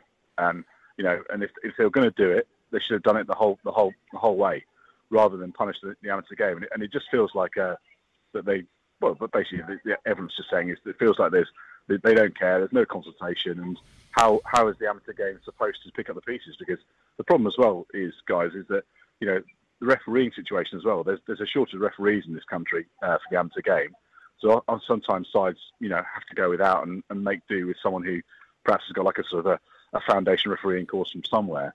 So you know, and are the refs going to want to referee the game because it's it's pretty complicated as it is, and to now add this further dimension into it, are they going to want to do it? You know, the answer again is probably not. Probably not. Who would want to be a ref? The amount of sprays they cop from players and, and coaches these days. Uh, I wouldn't want to be a ref referee in South Africa anyway. But quickly, just before we let No, you go, Ed, what's what next? Like these things just come out of nowhere. Look, concussion is at is at the forefront of our minds. We want to stamp it out. We don't want to see it. I was playing in the era where those concussion protocols were minimal and you just played on because that was our kind of mantra. Don't want to show any weakness. But what what's next for rugby? What can you see? Something drastic coming out in the future from the RFU? It's a great question. Um, I, th- I think look, everyone wants the game to be as safe as safe as humanly possible, but you know, let's Mm. be honest, guys. It, it, it's it's a collision sport. You know, um, Yeah. things things do happen. You know, um, players you know have to react at the you know uh, in split seconds, make a decision about what they're going to do. You know, it's unfortunately um, you know injuries are are a product of the sport, and that that is life. But I think I think in terms of answer to your question, what's next? Well, there's a already been a community clubs union set up. Um, I think there's a lot of talk in the game about actually is it now time to have a separate um, rugby union that looks after the amateur game, let the RFU just run the professional game. Um, so that's certainly been a um, a lot of talk, and actually I think that someone's already set up a community clubs union um, that they're trying to push. So it'll be interesting to see what happens. I mean, obviously, um, I think the the dust is still yet to settle. Um, but look, put it this way: um, I, I know for one that um, no one is going to be uh, voting for this change. Um, so it'll be interesting to see if they if they try and push it through. Um, but I think if they do, they, could- they could they could have a revolt in their hands, and, and I think the game will the game will, st- will will will will come together, and they'll say no. There's no chance it's going to happen. They've got no control over the clubs. They're they're never going to let the community go for sure. So No, good they, luck. They certainly, they certainly shouldn't be. Yeah, they certainly shouldn't Yeah. be. I mean, uh, I think uh, I, I think rugby league. Put it this way, Tony. Uh, rugby league are licking their lips because uh, everyone's now thinking, you know what, stuff it. I'll go and play a 13 side game. Yeah, well, we need plenty of players down this end too, Ed. So if those rugby boys want to switch over and come down to this beautiful country, get some sun, just send them our way. Yeah, too right, mate. Too right. Well, look, Hey, beautiful. boys, thanks so much. Thanks so much, Ed. Good work, mate. Take care. You too, guys. Take care. Bye. SENZ. There he is, Ed Bartlett, talking about the tackle laws, the sudden change over in the RFU, and he touched on it, Kempy. Uh, we're already struggling to encourage players' parents to allow their kids to play the game. Is this enough? Is this enough? This sudden change up in up in the north, is it the change that's going to encourage these players, uh, these these parents and these players to come and play the great game of, of rugby, or are we going to see a player drainage? Are these players going to go play league now because of the sudden sudden change. So it's an interesting one. Let us know. Double eight double three. There's a message come through already, and we'll get to that shortly. Yes, welcome back. We're coming up to eight o'clock, and then remember after eight, we're going to talk to the one and only Richie Mo'unga for our more than athlete on this Thursday, and looking forward to having a wee chat to him, and we'll ask him about the new tackle height rules uh, over in the uh, uh, over in the north. Ed Bartlett just joined us talking about that. The message coming through from Mark. We teach kids to tackle cheek to cheek, so it shouldn't be a problem. Yes, you did right, but um, the game happens so quick, and I just feel for these two meter locks athletes that have to bend down so far. It's yeah, be interesting to watch this unfold and see what happens. Um, it's interesting times in the game of rugby. We're trying to stamp out concussions. It is at the forefront of everyone's minds. Concussions and the repeated head knocks. And it's, uh, it's something we want to eradicate from the game. And this is probably the RFU taking those drastic steps to uh, to try and achieve this. Let us know. Double eight double three. Are you for or are you against Richie Mo'unga? We'll throw that question to him, and we'll see what he's been up to in the pre-season. We'll also talk to him about Mo'unga. He's Aroha with the news for Kubota, building a shape in the future. Welcome back, Croc City, baby. That's right. I'm wearing my Crocs. Neeps is wearing his Crocs. It's our mission I'm to get everyone there in the studio to get their Crocs. Don't buy them, Kempy. We come in, gonna get you some for your birthday, Crocs brother. out. Ah, Crocs. Hey, Louis, are Crocs making a little re-resurgence? You'd be a. Croc man, wouldn't you? I actually wore Crocs in, uh, at broadcasting school, and Brian Ashby, the great man Gash, came in to do a, a guest lecture about sports journalism, and he saw me wearing them, Yeah. and he literally took one off my foot and threw it out a three store three story window. I, I hear I, I hear that holes are in the bottom of by your toes for a reason, in it. I've heard. Yeah, That's yeah, weird. just to let them aerate. So let the air keep it. But I you can actually get these little giblets to spruce them up. Make them look a little bit flash and speedy. Put headlights on them, mate. You need to know where you're going. Put some headlights on your Crocs. How good? Oh, I heard that it's- that's the that's the place where your dignity drips out. Oh, how good. How good. Well, right now it's five past eight, and this next guest, no doubt he'll be a Croc fan. Caring for our communities, out of the gym and off the park, working just as hard paying it forward to our next generation. This is More Than an Athlete with Izzy and Kempy. Brought to you by Tremaine Real Estate, bringing people and property together in our communities. Yes, here we go. Our first More Than an Athlete episode for 2023. You know him well on the field, the sparkling step, twinkly toes, elite execution of the gun. First five, that is Richie Mo'unga. But Richie has a big heart, and tomorrow off the field, the whole Crusaders organisation are putting rugby to the side to do something very important for their community. Led by Academy manager Aaron Webb, the Crusaders will embark on the long run, which will start from 6 a.m. and will run a baton 153 times around rugby and Malvern Park. The number represents 153 Kiwi kids who are diagnosed with cancer in Aotearoa each year. And while partnering with Child Cancer Foundation, this community event will raise some much needed funds for the great cause. Richie Moe is with us on the line now, mid pre-season grind. Morning, Richie. How you doing, bud? Morning, brothers. Morning, Daggy. Morning, morning, Yes. Great to have you on the show. Just quickly, mate, tomorrow's a big day, and uh, I've seen you back in it. You're obviously a huge advocate for, for child cancer. And before we get on to what you were able to raise through that great horse, Mo'unga, tomorrow, mate, tell us what it entails.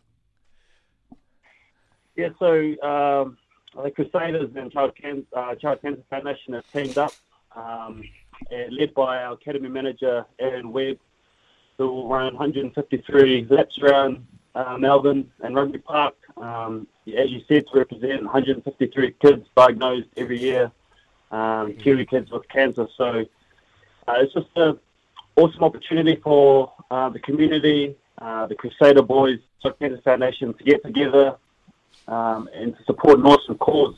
You know, kids are kids are very special to us, and those with kids, uh, we know how much we love to protect our children. Uh, anything we'll do for them, so it's an awesome chance for us to get behind and, support Child Cancer Foundation and the awesome work that they do uh, every year uh, to help families, um, support them one on one, emotionally, practical, financial support uh, every step of the way. So uh, I think it's an awesome cause, and if you can, uh, text Crusaders to three four five seven uh, to donate three dollars. It will be a huge help.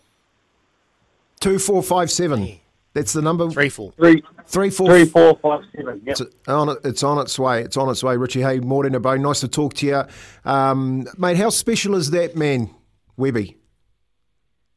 He's a special character, man. He um, hasn't played hasn't played for the Crusaders, but been in the Crusaders environment. He, you know, he epitomises what what it's what we stand for, what we want to do as, as people and as a team. All those values he he shows every day, and, and to be a leader of an awesome academy that we have here in Crusaders, um, he's leading the way and showing us, you know, how, how to lead and what it means to be a Crusader on and off the field.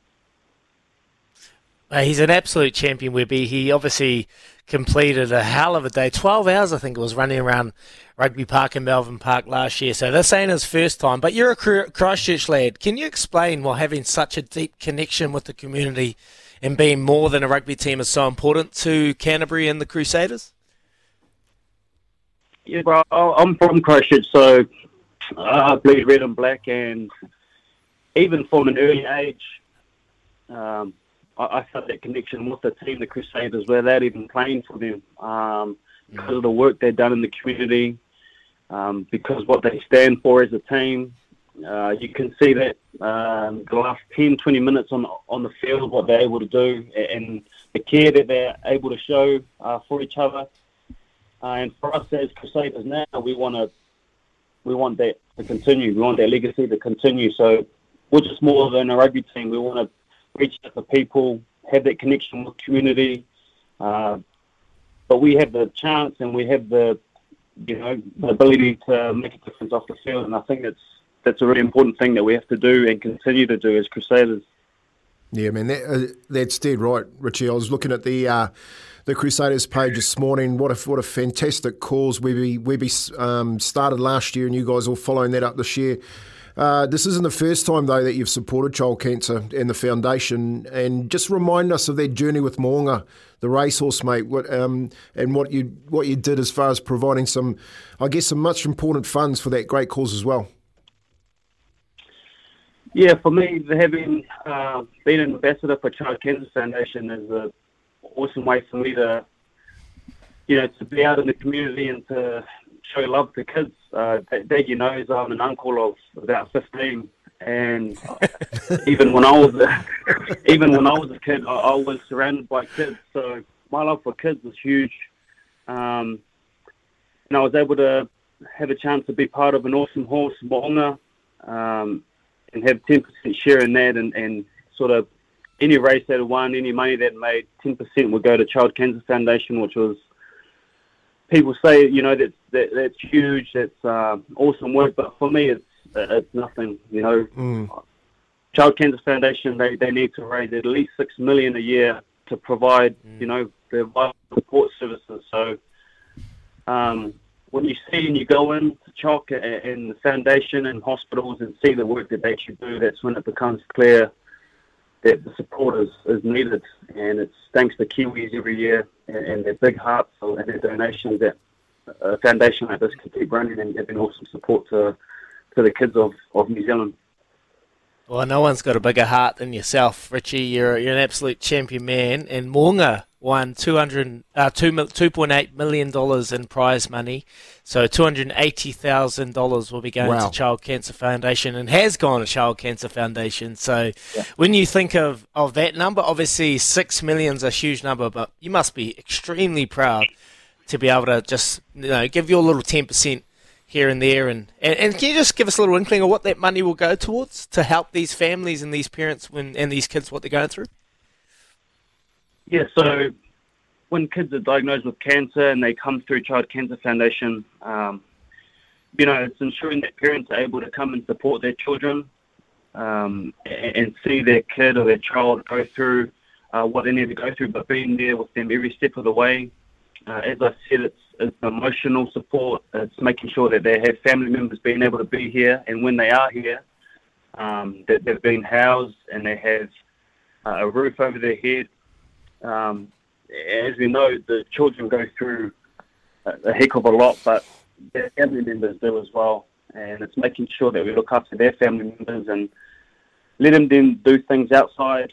Um, you know, taking their kids out, uh, whether it's taking them mini golf or things that they're able to do. It's just a huge thing that Child Cancer Foundation put huge emphasis on and making sure that families are there to support and they take them away and they can bring them back and you know everyone sort of feels that love, especially the children. Oh, mate, you're putting smiles on people's faces, and another way you do that is the way you play. And you're well into a preseason. The other day, I saw you doing a Bronco. Yes, you're on your hands and knees, but you still could breathe, mate. How was the Bronco? What were the numbers? Oh man, it was it was tough, bro. It was it was grueling. It's, it's something, as you know, Diggy, um, you can train as much as you want for it, but come Bronco day, come come the morning of a Bronco, there's butterflies in your stomach. Um, you know, thoughts racing through your head, your heart's racing, uh, and it's just something you, you just don't like. But you got to get through it. And Yeah. you know, I'm not maybe maybe you you probably did one or two maybe throughout your whole career. Calm down. I did plenty, mate. But as I got on, I had a, I had a, I had a thorn knee, thorn knee, so I had to pull out of. of what what'd you hit? What was your number? Uh, I got uh, 435 for my Broncos, Ooh, that's a um, pass. which was like, which was like, man, that.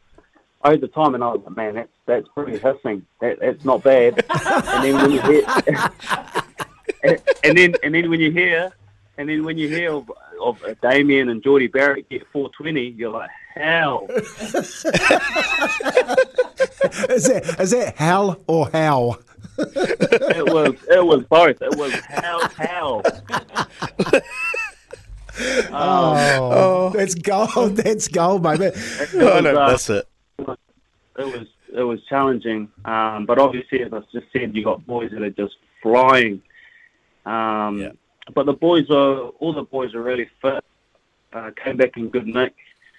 So um, yeah, it's a good foundation set. And, and as you know now, we sort of pick up rugby ball and start our skills, start our, our team training, 15 on 15, and just you know, I think it was yesterday, 30 days before the first game against Chiefs. So um, still a bit of time, but a, a lot of work to be done. Yeah, new couple of new faces in the mix too, uh, Richie. How's it? How's it looking? What's the team looking like down there?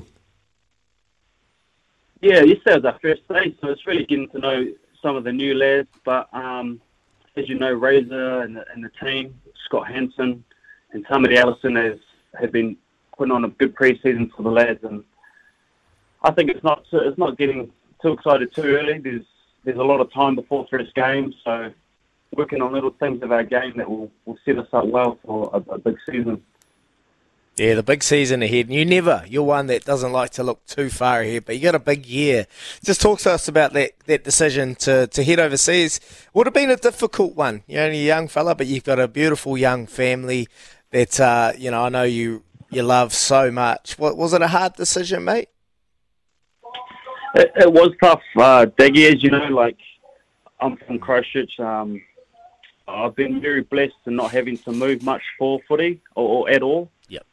Um, so, so things are very, I'd say, comfortable for me here, being able to play for Crusaders and Beeline to Canterbury, and when I get the opportunity to put a black jersey on, so it works really well with my family here, my wife's family here. Um, just with the ages that my kids are at, and where my family's at, I, I really think we're ready for another challenge. You know, a different pace, things that will, will bring my family closer together and share new uh, share a new journey experiences, um, and also for my footy to, to see something different. As I've been here in New Zealand for for a little bit, I Can I- want to Can I have a loan? play Can I have a loan? Rugby.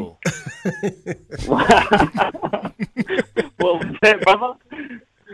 Can I have a loan or chances? Hello, hello. Well, I got. Hey, I'm not on the I'm not on the books yet, bro. But um, I'm not on the books yet. Uh, um, my mind, my heart, and my money it was all here in New Zealand. So I can't let you so, bro. Nice, Richie. Hey, Richie, yeah, you obviously come from a, a whānau too that supports rugby league. Was NRL ever across your uh, radar? Um, I wanted to play league uh, when I was in school. Like I had older brothers that played league, and I watched them play for, um, you know, in the Christchurch comp here, and they did play a bit for Canterbury Bulls. Uh, but my brothers just were like, nah, you're not playing league.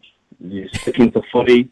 Um, you're going to go play for 15 and, and then carry on through to the Canterbury Crusaders. So they were, they were the ones that sort of just kept me in rugby union, really, um, which I'm really grateful for them doing Yeah, so. you would have been a fa- you would have been a fantastic league player. Just, just quickly, the tackle height over in the north, you wouldn't have had a problem with that, eh? With your height.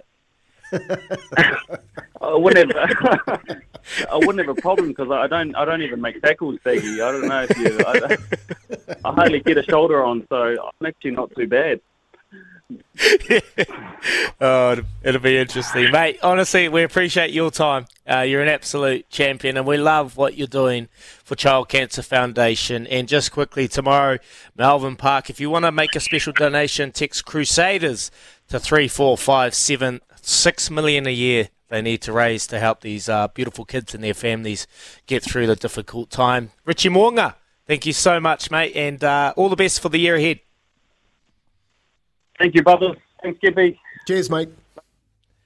There he is. He's a, he's a bloody good bloke. Love him. Love him to bits. And uh, that was a uh, part of our show that was brought to you um, by Tremaine Real Estate, bringing people and property together in our communities. It doesn't get any better than that, Richie Mo'unga. And, and that's what we love, bringing you. Everyone knows the athlete and the impact they have on the field, but it's off the field, Kempy, where they make probably their biggest im- impact in life. and the and the passion too. Especially, uh, it was it was difficult hearing you know, talking about what parents go through with their children, especially when they they have cancer and they've got to go, I guess, and try and make ends meet, find places to stay. Richie Mo'unga, that's ten percent, two two point eight million of that. Um, that 280,000 going towards helping those whānau uh, find a bed and find activities and just support their, their children look, if you if you're down in Christchurch tomorrow, just you don't have to run. You can go and walk. You can grab a bike, grab a skateboard. You know, take your kids, hold their hands, take them out there. What a cause! And like as he said, three four seven uh, three four five seven. Text that Crusaders uh, and get your three dollar donation down there. It's real easy. Get on your mobile right now. Beautiful, Kempy. And just quickly, Louis, uh, Mo'unga obviously sold to Newgate Stud. And uh, I don't know the. Do you know the what, what they paid for it, or you don't have it off the top of your head? Probably. No, I don't know, but they did the deal while he was at the peak of his form. So they got. Yeah. It's been racing in the new colours for a wee while now, and Mm. I wouldn't say his form. Well, he just he's racing in a very tough era against those middle distance horses like Anamoe Mm. and I'm Thunderstruck. so, 100%. but he got his Group Ones early doors. Yep. And the Winx Two Stakes. Yeah, so you got his group. you got one Group One as a three-year-old, right? And then the Winx Stakes, that first race back last season against Very Elegant. So he beat Very Elegant in a Group One. So he'll have success at stud, son of Savabeel. And um, Annabelle Neesham has the full brother in training at the moment as well. And there'll be Yeah, nine hundred and fifty thousand. I think I bought for. yeah, and I think there is another full brother at this year's NZB sales. Could be corrected, but I think there is another one, and that will. They reckon the brother was even more correct. So mm. There you go, Kempy. Get your pockets full. Can't- uh, Get your pockets You beat me to the punch. Then I was way too slow. Had to get in there because I knew what you were trying to do to me, mate. Hey, that was Richie Mo'unga. And if you've just missed it, you can listen to all our podcasts on Izzy and Kempy for breakfast on the SEN app and uh, all our interviews throughout the week and all our past interviews. Go get a catch up. Anyway, we're going to come back and I've got a wee bomb squad for you. Oh, Richie Moe might be in that. You're listening to Izzy and Kempy for breakfast thanks to the Chemist Warehouse, the real house of fragrance. Got it away to ten. Izzy's Bomb Squad. Well, after speaking to Richie Mo'unga, it's got me thinking a country that has been so blessed with tens, I feel is about to be hit with a big old shock. I think many like myself can't under- underestimate what this Richie Mo'unga signing in Japan has done in terms of depth in the country. You just have to look at the latest signing of Freddie Burns at the Landers and around the country that we might just be about to experience a slim picking in terms of tens and playmakers. The departure of Mo'unga, D Mac McKenzie, uh, aging Beauden Barrett, who probably will look to cash in overseas, we see our stocks very, very slim. Can we see, this is the question, can we see a Stephen Perofeta or a young, inexperienced Cam Millar taking the helm in one year's time? Or is there someone hiding in little old New Zealand that hasn't been uncovered yet? It suddenly only hit me the realization that these next few years ahead of us might be a rocky old ride for our beloved All Blacks. Am I right? Or am I getting a little uneasy over nothing? Time will tell. We just heard from our man Richie Mo'unga. I want to hear from you. Am I right, Kempy? Should we be a little be a little bit uneasy about the sudden departure, the ten stocks? We know how important they are.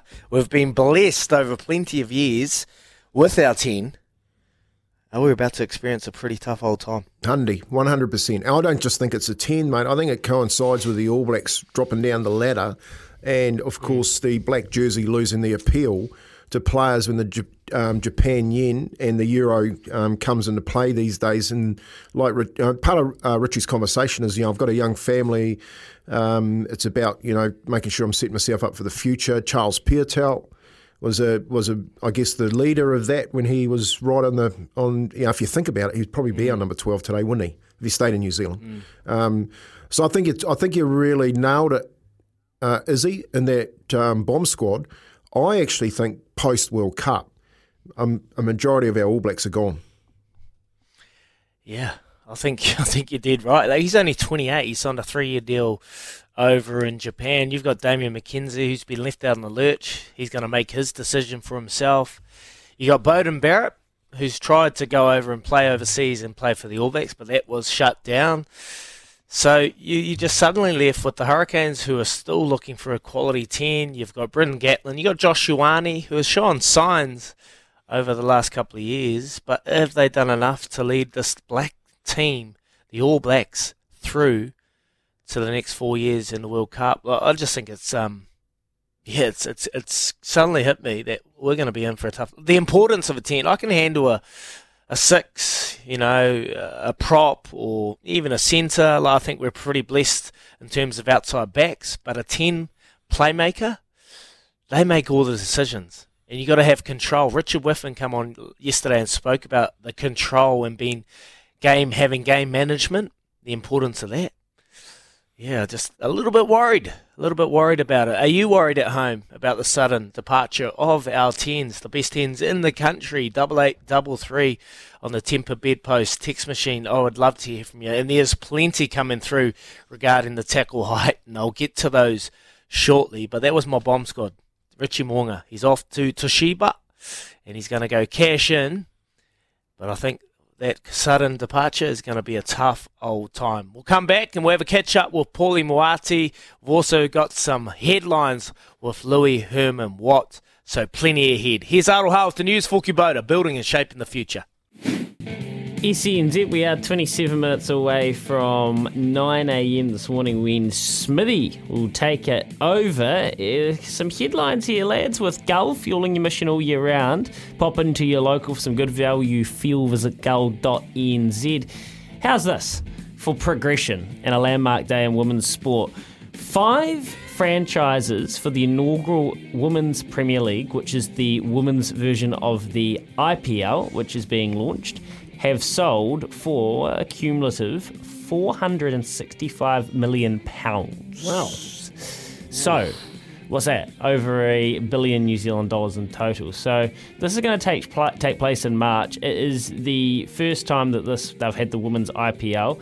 So, three IPL teams got licenses. The uh, Royal Challengers Bangalore, Mumbai Indians, and Delhi Capitals, and there were two other groups that have been given licenses and this shows you what sort of scale they can get. They think women's cricket can go to. They sold the broadcast Mm. rights for I can't remember how many years for ninety six million pounds. So that I would guess that was four or five. I think that's what I remember seeing. Um, so that's how much demand there is. So that's huge news for players like Sophie Devine, uh, Amelia Kerr, that will be in hot Mm. demand and they will be getting paychecks. So that's really exciting news for women's cricketers around the world. And uh, as we've spoken about today, Novak Djokovic has cruised through to the women's semi-finals at the Australian Open. He's going to be taking on Tommy Paul, the American, and it's Karen Khachanov versus Stefano Tsitsipas on the other side of the draw. Uh, Sabalenka, she went through, as did Linette, for her first semi-final on the women's side of the draw to meet those other qualified players. So those are your sports headlines. And there's one text I just need to get to. Louis Mo'unga's half brother is by first season sires Super Seth. So it's a half, sells as lot 91 on the first day of book one on Sunday. There you go. Probably, what would that be? Just after lunch, somewhere early afternoon, and you can go and see the fireworks. That dam has done a hell of a job. Beautiful, beautiful. That's a yeah, Louis. He said your name, Louis. So maybe there you go. You go spend some of that hard-earned cash. What do you reckon? What do you reckon that would go for? A rough estimate. kind of impossible to tell because this you have, we've not seen a Super Seth. Oh, the, a few of them sold up at Magic Millions. I think they got a. I think one of them made nearly four hundred. Uh, knowing the dam leaves winners, Group One winners. international buyers back. I'll speculate without having laid eyes on the horse. Somewhere between 300 and 500 maybe. Mm, I'm thinking the same. Oh, big money. Big, big money. Good luck to that lucky pundit that oh, forks out plenty to get in there and give himself a chance. Uh, it's time for our TAB live update with the one and only Bet Live on your favourite favourite sports with the TAB app today. Paulie Moati, how you doing, bud? Yeah, I'm doing very good. Thanks, boys. Awesome, my friend. Obviously, a big day out at Matamata. A couple of winners there. Tip Louis tipped a couple, mates. You have a good day at the at the Matamata yesterday for the TAB. And what do you got for us? Yeah, it wasn't the worst. Uh, well, we've got another meeting today at Hastings, and we've got another market mover as well. Um, just having a look at race three, the Tomato Contractors Handicap over the 1200 metres. Um, and the market mover number two, Whiskey Neat, back from Hong Kong, uh, six dollars into three dollars and thirty cents. We have taken a fair amount of cash the way of Whiskey Neat, who, if I remember correctly, I think was towards the top of the market in the Karaka Million two-year-old back in 2019, um, when I think it was Probabile uh, won that race. But I'm fairly sure that Whiskey Neat was right, if not favourite, was in the second or third line of betting. So Whiskey Neat back from Hong Kong, and money is on in race three uh, at Hastings today, six dollars into three dollars and thirty cents. Of course, we've reached semi-final time at the Australian Open, um, and the first women's semi-final uh, tonight at nine thirty. Elena Rybakina, a dollar forty-five favourite up against Victoria Azarenka at two sixty-five. If the action is anything to go by, then this is where Victoria Azarenka's run in the Australian Open ends. We've taken around four times as much money on that head-to-head market on Rybakina uh, than we have on Azarenka. In the other semi-final, in the other final, uh, Magda Linette, she's a four dollar fifteen outsider against Anya Sabalenka at a dollar twenty-two. Most of the money there going with the favourite uh, Sabalenka at the dollar one dollar twenty-two, and in the men's side. Uh, Karen Khachanov, a three dollar five outsider against Stefanos Tsitsipas at a dollar thirty six. Um, he is our worst result in the overall market, Tsitsipas. Uh, and the other one, wow, we've got a very very hot favourite, uh, the Joker. He's a dollar three to beat um, the American Tommy Paul at eleven dollars. Um, still a lot of multis flowing through Djokovic in that overall outright market. Um, and there's a number of multis taking thrown the dollar three in as well. So he has breezed through this tournament so far, hasn't really been tested, and he's up against Tommy Paul this time. Bookies don't give Tommy Paul much of a chance, and neither do the punters at this stage. I think if you got on the uh, start of the tournament with uh, the Joker, you would have got dollar eighty something. So good money, a little just under a wee double up. I, I figured you out, Paul. I figured you out. I understand what you're doing. You're coming in and you're trying to persuade our listeners into these horses. Whiskey Neat. Oh, I heard Relentless Ruby yesterday. Hey, coming in that much from, from big odds. I just talking I us into it. I Eh? give you. I give you guys the information. You can do with it what you want. I'm fairly sure I said I mentioned a couple of other horses in that Relentless Ruby uh, race yesterday. Uh, um, so anyway, I'm just letting you know. Money on Whiskey Neat today. The uh, back from Hong Kong, trained by Tony Pike.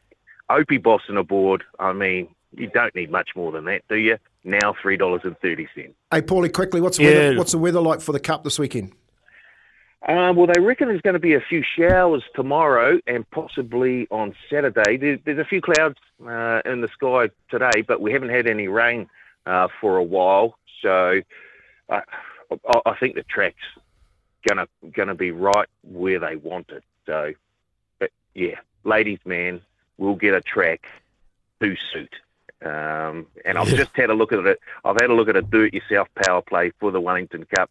I've put uh, Ladies Man on top and then thrown in uh, and South Road for a top five finish. That's currently $11.23. If you like those sort of do-it-yourself power plays, then um, just head to that section All over of our website. Yeah, very good. Very, it's good to hear, Tony. I'm happy about that. And I heard my mind. Al Sharrock. I heard Al Sharrock earlier this morning. He seemed very, very confident in the chances of Ladies Man uh, to come out on top in the Wellington Cup. Beautiful, Paulie Moati. You just make sure you head to Trentham and talk to those track managers and make sure they don't irrigate over over irrigated. All right, there you go, brother. Appreciate it. Thank you so much, Paulie. We'll have a chat to you tomorrow, and uh, no doubt you have plenty of gravy for us. Promotions in play and hundreds of sports markets to choose from. Visit tab.co.nz. Please gamble responsibly. R18, and it's now time for a harness pacing for purpose. It's Harness Racing New Zealand Pacing for Purpose Season 2.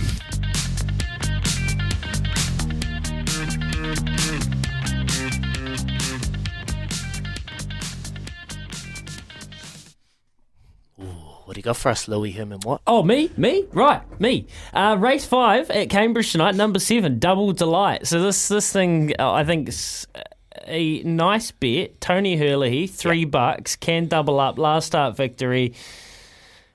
Kind of a tough enough race, but for three bucks, it's worth a go. And as Kempy knows, we love to back the great man, hundred the percent. greatest man, I love it. Tony. Three bucks. Herlihy. Yeah. Three bucks. What a great name. For Child Cancer Foundation too, by the way. Yeah, the omens got are all all these- coming all over here. Just got all these numerals running around in my head. Well, All you're looking for one, aren't you? Were you just were you just looking were you just looking for a multi? I was. There you go. I was, and I got plenty going through my head. Every horse I've heard, I'm like, yeah, multi it up. Go for a ten league multi. How good? Oh, there you go. Tony Herlihy, Herlihy in the cart, paying three dollars. Double delight. Hopefully, we can get some money raised. Harness pacing for purpose. We're going to shoot off. We're going to come back with our effort of the week. Yes, if that doesn't get you up, nothing will. It's time for our effort of the week, brought to you by Tempur. Rejuvenate with a Tempur electric adjustable bed from Bedpost. Transport yourself to the perfect relaxation zone with the flick of a button at bedpost.co.nz. Kempy, what have you got for us? Well, we spoke to him earlier in the week, and I couldn't go past Devon Conway. I thought he was great. And again, this is even bigger. 100 comes up with a six, and this is as good a chasing innings as any you will see. 100 of just 71 balls. We all knew how good he can be, and he's uh, turning on the show here. Yeah, that's one batsman that's on having a little bit of a flourish at the moment. Oh, Ever, ever since he stepped into that role, he's taken over. So, so good. Devon Conway. Well, mine is Jon Rahm. Two starts this year, two wins, 4.1 million big ones in his back pocket. Sounded like pretty good contact and right towards the center of the green. Yeah, he's looking at it like exactly what shot that he envisioned. But we've seen a lot of that from Jon Rahm today. Holy cow. Jon Rahm wins again. He's making it a habit. Second time here at the American Express. And in back-to-back starts now.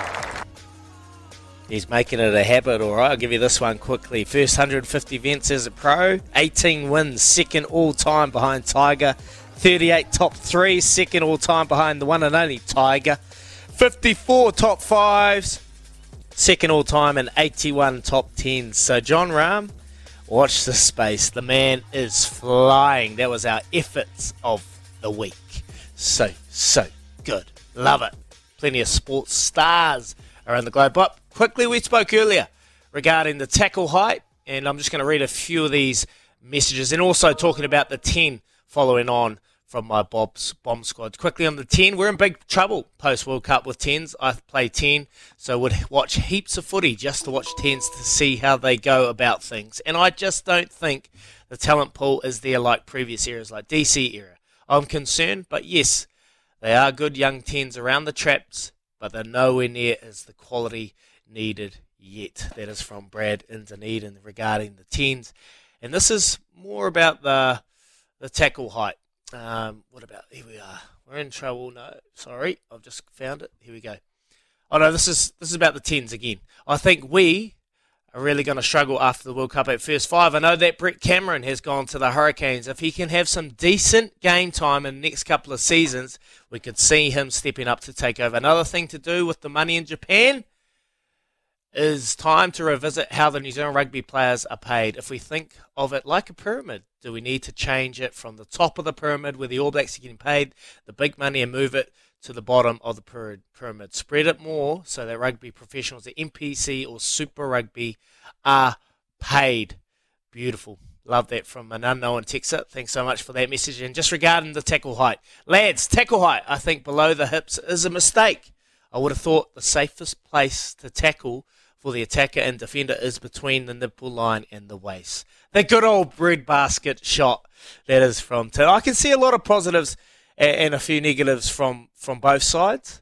Uh, the positive from an attacking point of view, the ball in play. We want to be see entertainment, maybe a few more offloads, and uh, the ball more in play. It's a bit stop start at the moment. So I think watch this space. And just one more before we shoot off from Murph. For this change, Izzy, we'll return to how it was played. It won't look like league anymore. We'll give the backs a chance to show their skills. And sorry, lost me there. Uh, for this change, yeah, show their skills and we'll slow the rush defence. As for making it hard for locks to tackle rubbish, whilst a little taller these days, are you telling me locks didn't tackle 15 years ago around the waist? Yes, they did. As for players having to learn to tackle around the waist, that's how players were shown to tackle at school. Might lead to, to changes around rolling more. I can see just big positives all around. We were told you won't bring a big man down tackling high. Here's our chance to start the return to rugby union. Murph on the money sees a lot of positives from it. Well, we're going to shoot off and uh, we'll come back and we'll catch up with our good mate, Ian Smith. Yes, we're coming up to the end of our show and we're going to pass the baton over to the one and only Ian Smith. How you doing, Smithy? Yeah, good guys. Uh, race day today in Hawke's Bay. Beautiful blue sky, so perfect conditions. Oh, you got any gravy for us? What's John Barry No. got running around? Oh, I don't know. He snuck one yesterday, didn't he, at Matamata? Snuck one up there in a big race yesterday and um, uh, knocked over Louis Hot Pot, to be fair, the, the one, that the big uh, shortener.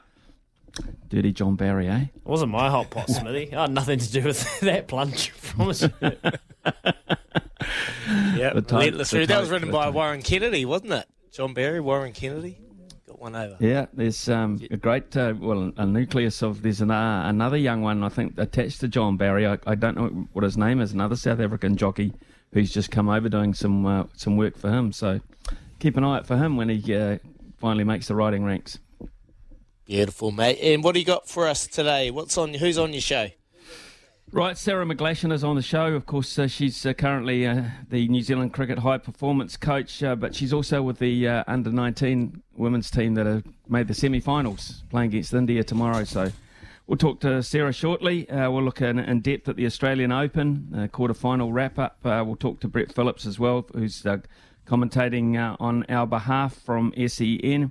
Got a panel with David Long and Brendan Bradford just after 20 past 10. We'll have a Pacing for Purpose uh, horse as well. And um Kane Jones from New Zealand Bloodstock as well. Talk to him about the pending sales. Oh, there's a nice wee one in uh, Mo'unga's brother over there in, uh, lot, I think it's 91 there. Smithy, you going to have a dabble with that one? I might have a, a look. Oh, look. All over. Have you got any horses, Ki- Smithy? Have you got any horses that Ian got one. shares? Got one, got one trialing next week. I'll tell you about it behind the scenes. Oh, beautiful, mate. Here you go. A bit of gravy for the one and only Ian Smith. Stay tuned. He's going to carry you through to midday. He's an absolute champion, no doubt. He'll keep you up to date with what's going on. Thanks for joining us today. Really appreciate it. We'll be back tomorrow from 6 a.m.